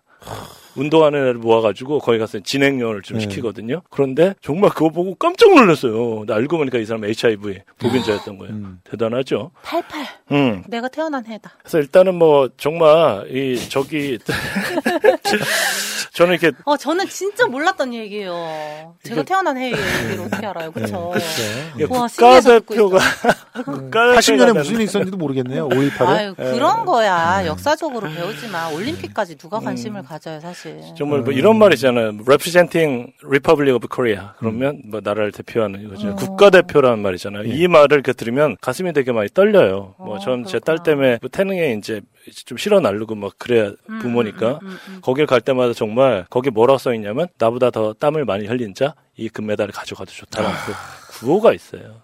아니, 그 이게 감동적인 방송이 여기에 어울리나요, 근데? 오, 근데 지금 센 방송인데? 지금은 올- 올림픽을 알리는 네, 그런 방식이라서 아니 본인이 무슨 올림픽 홍보대사야? 아니, 아, 근데 저는 센 저는 방- 이런 무슨 방 스포츠 해설위원 같아. 저는 이것도 필요하다고 봐요. 왜 그러냐면 아. 저 저같이 이렇게 정치를 잘 모르고 예. 어설프게 이걸 갖다가 무슨 하고 그러니까 아니. 제가 자꾸 질문을 하는 이유는 그거예요. 모르니까 질문하는 거예요. 이게 뭐죠? 어. 저게 뭐죠? 예. 이 사람 잘 모르겠는데요. 그런데 이제 저희 센 방송이라는 것이 이제 만들 때 센 방송은 사실상 저의 이미지 때문에 넣은 이제 그 양념이었대요 분하님께서 근데 에세트라가 기타 등등이잖아요 네. 예. 사실 저희가 정치 주제에 한정되지 않고 여러 가지 자유로운 주제들을 다룰 수 있는 것이 사실 이 방송의 정체성이라고 할 수 있어요 올림픽 얘기하면 안 돼요? 네, 아니요 너무 아니요. 좋은데요 올림픽 왜- 얘기 왜 너무 좋은데 싫어하세요? 나는 나는 예. 딴게 아니라 음. 올림픽 에 얽혀 있는 그 뭐 복잡한 그 정치. 나라와 나라의 그렇지. 그 아. 저는 뭐 그거를 전- 설명할 역량이 안 돼요.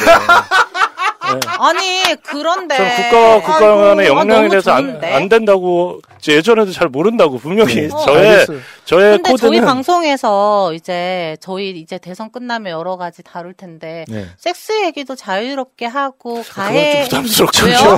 아니요 저는 푸나님이 저를 저한테 그냥 네가 하고 싶은 얘기 하라고 네. 여기에다가 센 방송을 넣었는데 그냥 기타 등등의 얘기들을 다룰 수 있는 유일한 새날의 2단 방송이에요 이게 알겠습니다. 가 끔가다 제가 네. 갖고 있는 주제를. 좋아하시는 참, 분도 계세요.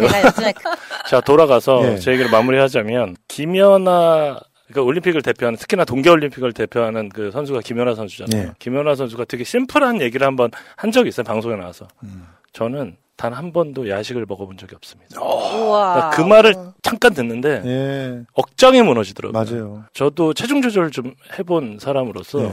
그냥 개체 통과를 해야 되잖아요. 개차를 통과하는 게 가장 첫 번째 스텝이거든요. 예.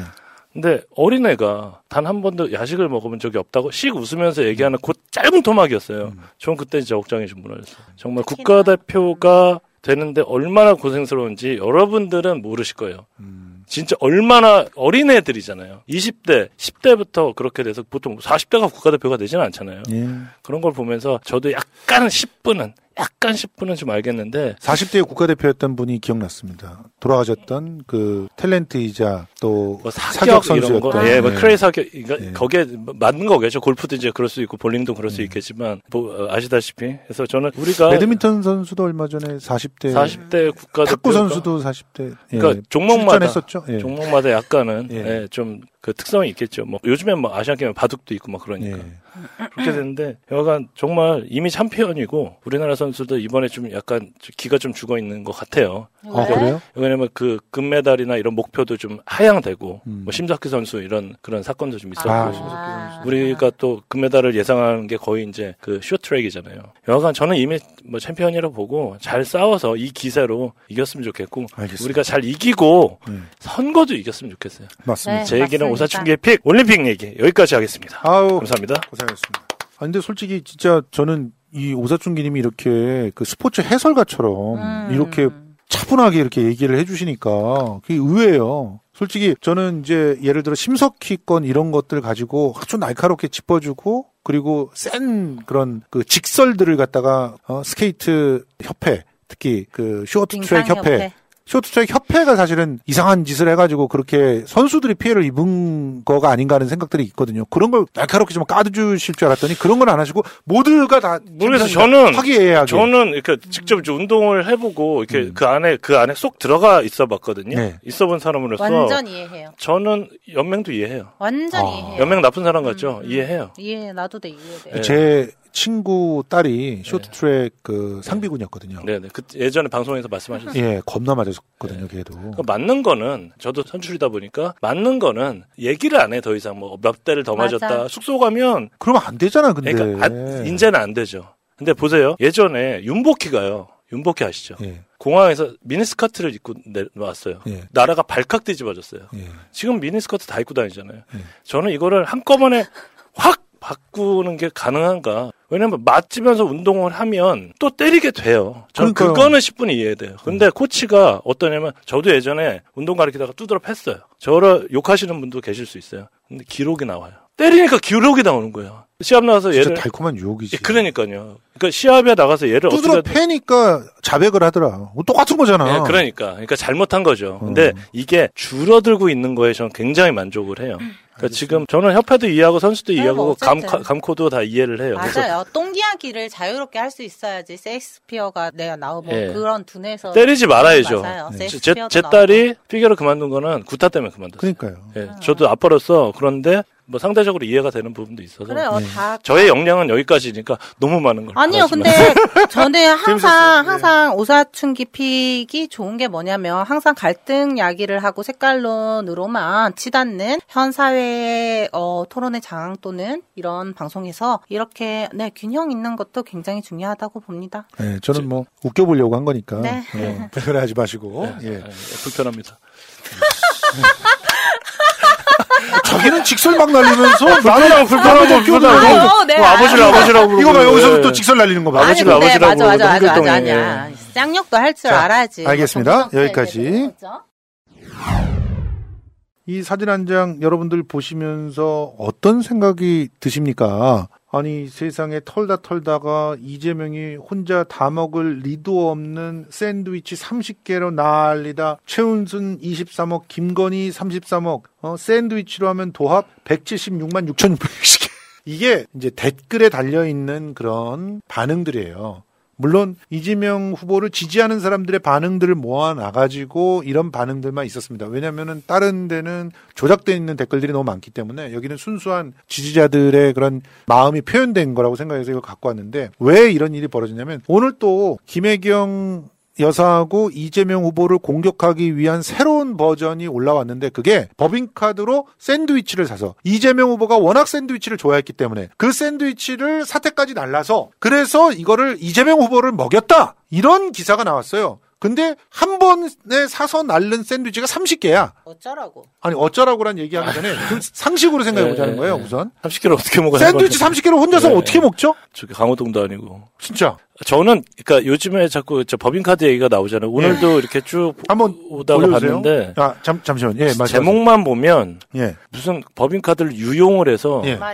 완전히 이거 가지고 소고기 사 먹고 무슨 막, 막 이런 걸로만 저는 보였어요. 그렇게 몰아가고 있는 거죠. 예, 곰곰이 기사를 보니까 별 상관이 없어요. 그 5급 공무원하고 7급 공무원하고 얘기 안 싸운 거야. 예, 예, 예. 그런 거 아니었나. 예. 5급 공무원이 계속 7급 공무원을 평소에 잘 알고 있던 사이였고 그래서 그 사람 추천을 받아서 들어가서 아 나도 경기도 공무원이 됐구나 하고 뭔가를 해보려고 하는데 맨날 자기한테 심부름을 시키니까 빡 돌아가지고 5급 공무원을 깐 거야. 예, 예, 예. 이 상황에서 김혜경 씨가 연루됐다는 그 어떤 증거도 없고 이재명 후보가 연루됐다는 그 어떤 증거도 없는데 그 증거를 또 그분 한 글자 갖고 이재명이 주인이다를 만들던 그벌 은개못 주고 계속 지금 쏟아내고 있는데 그 중에 하나가 이 어이없는 뉴스란 거예요. 그걸 또 원희룡이는 이렇게 이재명 샌드위치 이- 이건 또 뭡니까 그러면서 너는 그 좋은 머리로 학력고사 1등 했던 머리로 생각해봐. 혼자서 30개를 어떻게 처먹어 그걸 다. 그러면 상식적으로 아 이거 사택으로 가져갔지만 이게 거기서 무슨 모임이 있었나? 예, 뭐, 뭐 보좌관이라든가 그렇죠. 아니면 뭐 회의를 했다거나 그 아침에 늦게까지. 그렇게 예, 조식으로 뭔가 이걸 선택해 이렇게 생각하면 음, 그걸 법인카드로 쓰지 그럼 뭘로 씁니까? 근데 법인카드로 샌드위치 사지 말라는 법이 있어요?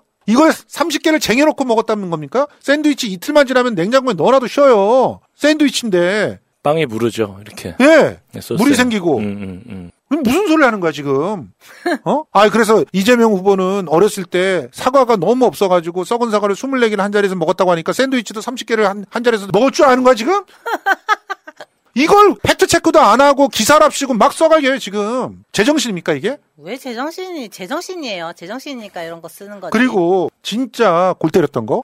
이 기사 나오기 바로 직전에 또 어떤 기사가 나왔냐면 아니 법인카드로 아들의 그 병원비를 냈더라 257만 원을 근데 내가 법인카드를 써본 사람이잖아 공공기관에서 본인도 법인카드 써보셨죠 네, 네. 예. 예. 그런데 3개월 할부로 찍혀 있어 법인카드로 3개월 할부가 됩니까? 거기 신용카드? 아니요 법인카드는 법인카드로. 어. 법인카드는 그그 밸런스가 남아있지 않아서 그렇죠. 못 써요. 할부가 예. 되지 않는 카드가 법인카드예요. 법인카드는 일시불밖에 안 되는 거예요. 3개월 할부로 찍었다면 이건 무슨 카드? 그냥 뭐. 경기도에 예, 마크가 예. 찍혀 있는 경기도 카드. 공무원한테 발급되는 그냥 은행 카드인 거예요, 신용카드. 근데 이거를 무식하게도 법인카드라고 하는 거야. 그런데 문제는 뭐냐면 내가 이제 얘네들이 제정신이니까 이런 말을 하는 거라고 얘기를 한 게 뭐냐면 언론이 계속 이제 선거가 사실이나 진실보다는 인식이 중요하다라는 것을 알기 때문에 얘네들이 일부러 지금 이러는 거거든요. 맞아요. 이걸로만 믿는 사람들이 너무 많거든요. 그래서 우리가 얘기를 해야 된다는 거예요. 나올 때마다 박살내지 않으면 이거 하루만 지나면 진짜 야 이재명은 법인카드 갖고 아들 뭐 병원비도 내줬대. 그런데 저는 이재명 이름이 찍혀 있던데 이 이런 난리를 친단 말이에요. 이재명 이름이 찍혀 있지 당연히 개인 카드니까. 당연하지. 근데 저는 김평 이거를 우리끼리 얘기 안 하고 밖으로 얘기를 내보낼 수 있는 방법은 없을까요? 아니 이 새날의 방송을 타고 밖으로 나가지 네, 않을까. 열심히 내보내고 있죠. 어, 최선을 다해서. 하고 있는 거죠. 예. 저 이걸 짤로 만들어 주세요, 푸나님.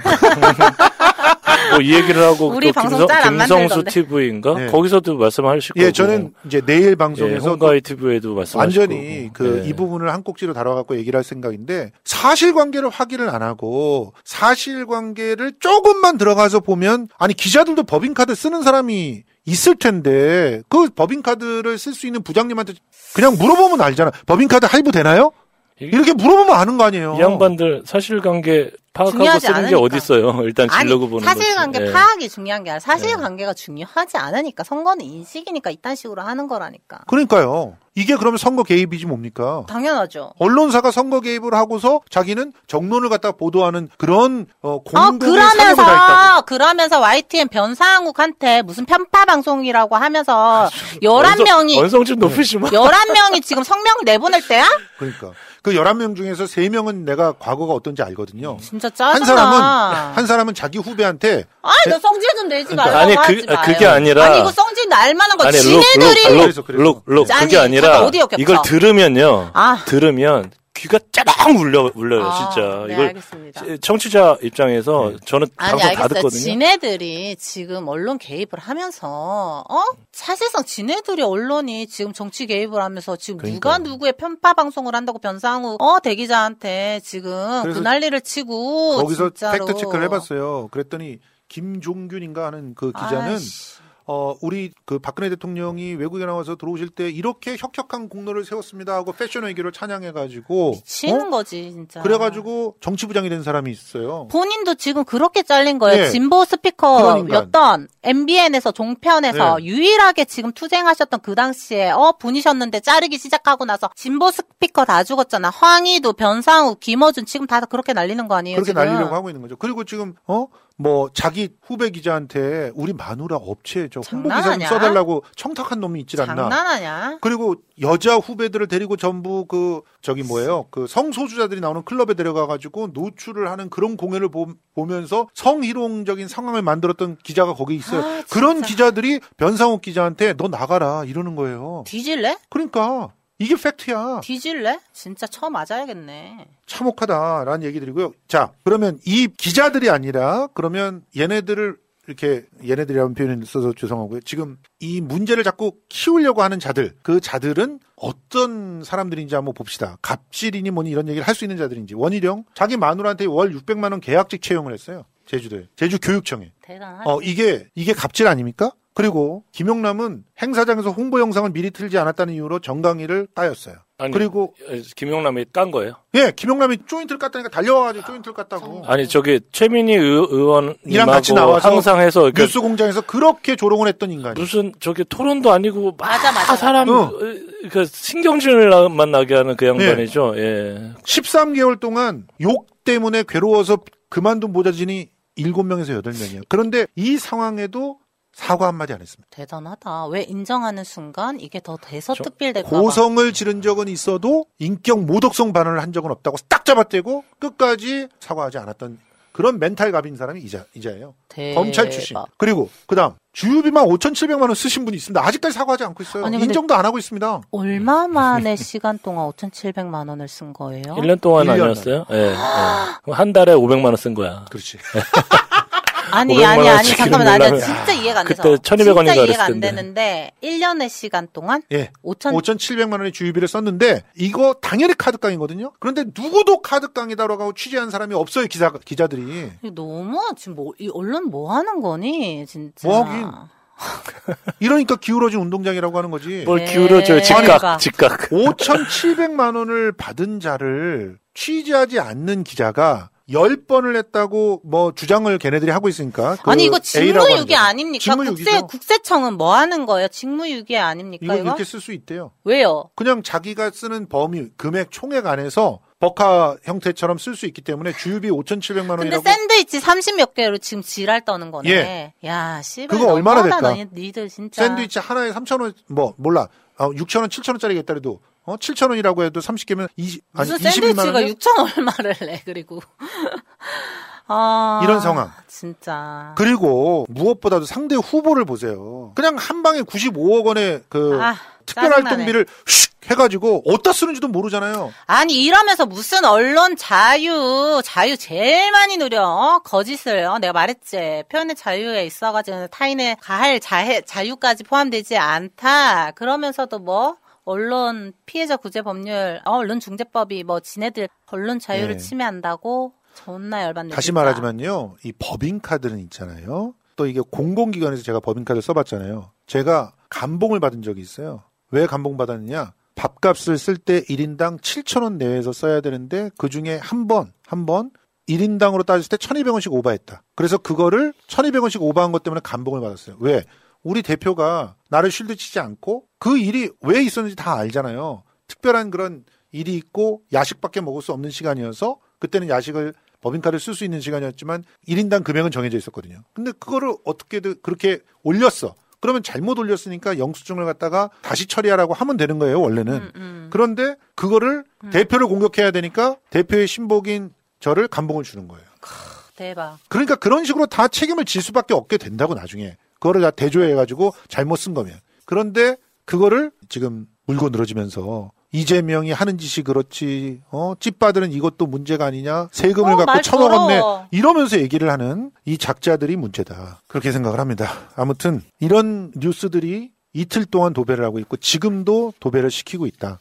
참혹하다. 아, 이 말씀을 드리고 싶습니다. 자, 오늘 이렇게 우리들이 각자 준비한 내용들은 마무리가 됐고요. 네, 저 예. 잠깐 마지막으로 할 말이 조금 예, 있는데. 네. 발언하시죠. 사실은 오늘 바로 지금 제가 오기 전에 속보가 떴습니다. 중대재해처벌법 관련해가지고 첫 사례가 나오는지 지금 많은 이슈가 주목되고 있는 가운데 노동자를 앞세운 정의당 심상정은 중대처벌법률안을 보완을 할 것을 지금 고민을 더 해야 될 것 같아요, 사실상. 예.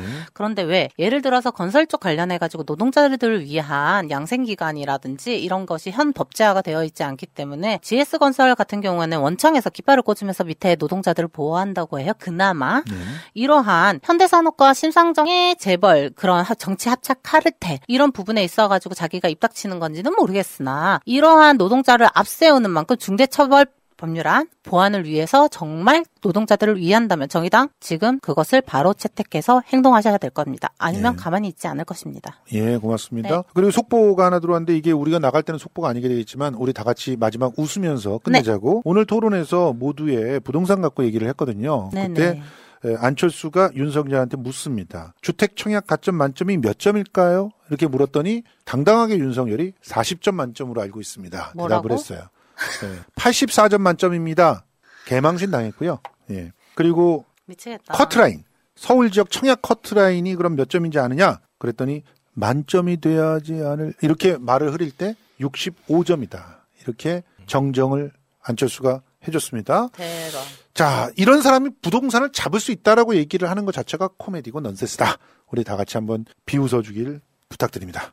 자, 오늘 방송 이렇게 마무리하도록 하겠습니다. 앞으로 제대로 나를 위해 이재명. 이재명의 에, 토론 실력은 그게 단지 언변이 아니라 우리 국민들을 향한 뜨거운 소통과 애정의 결과물이라는 사실을 다시 한번 강조드리면서 내일이면 조금 더 우리 이재명 후보가 앞섰길 바라면서 방송 마치도록 하겠습니다. 물러갑니다. 안녕히 계세요.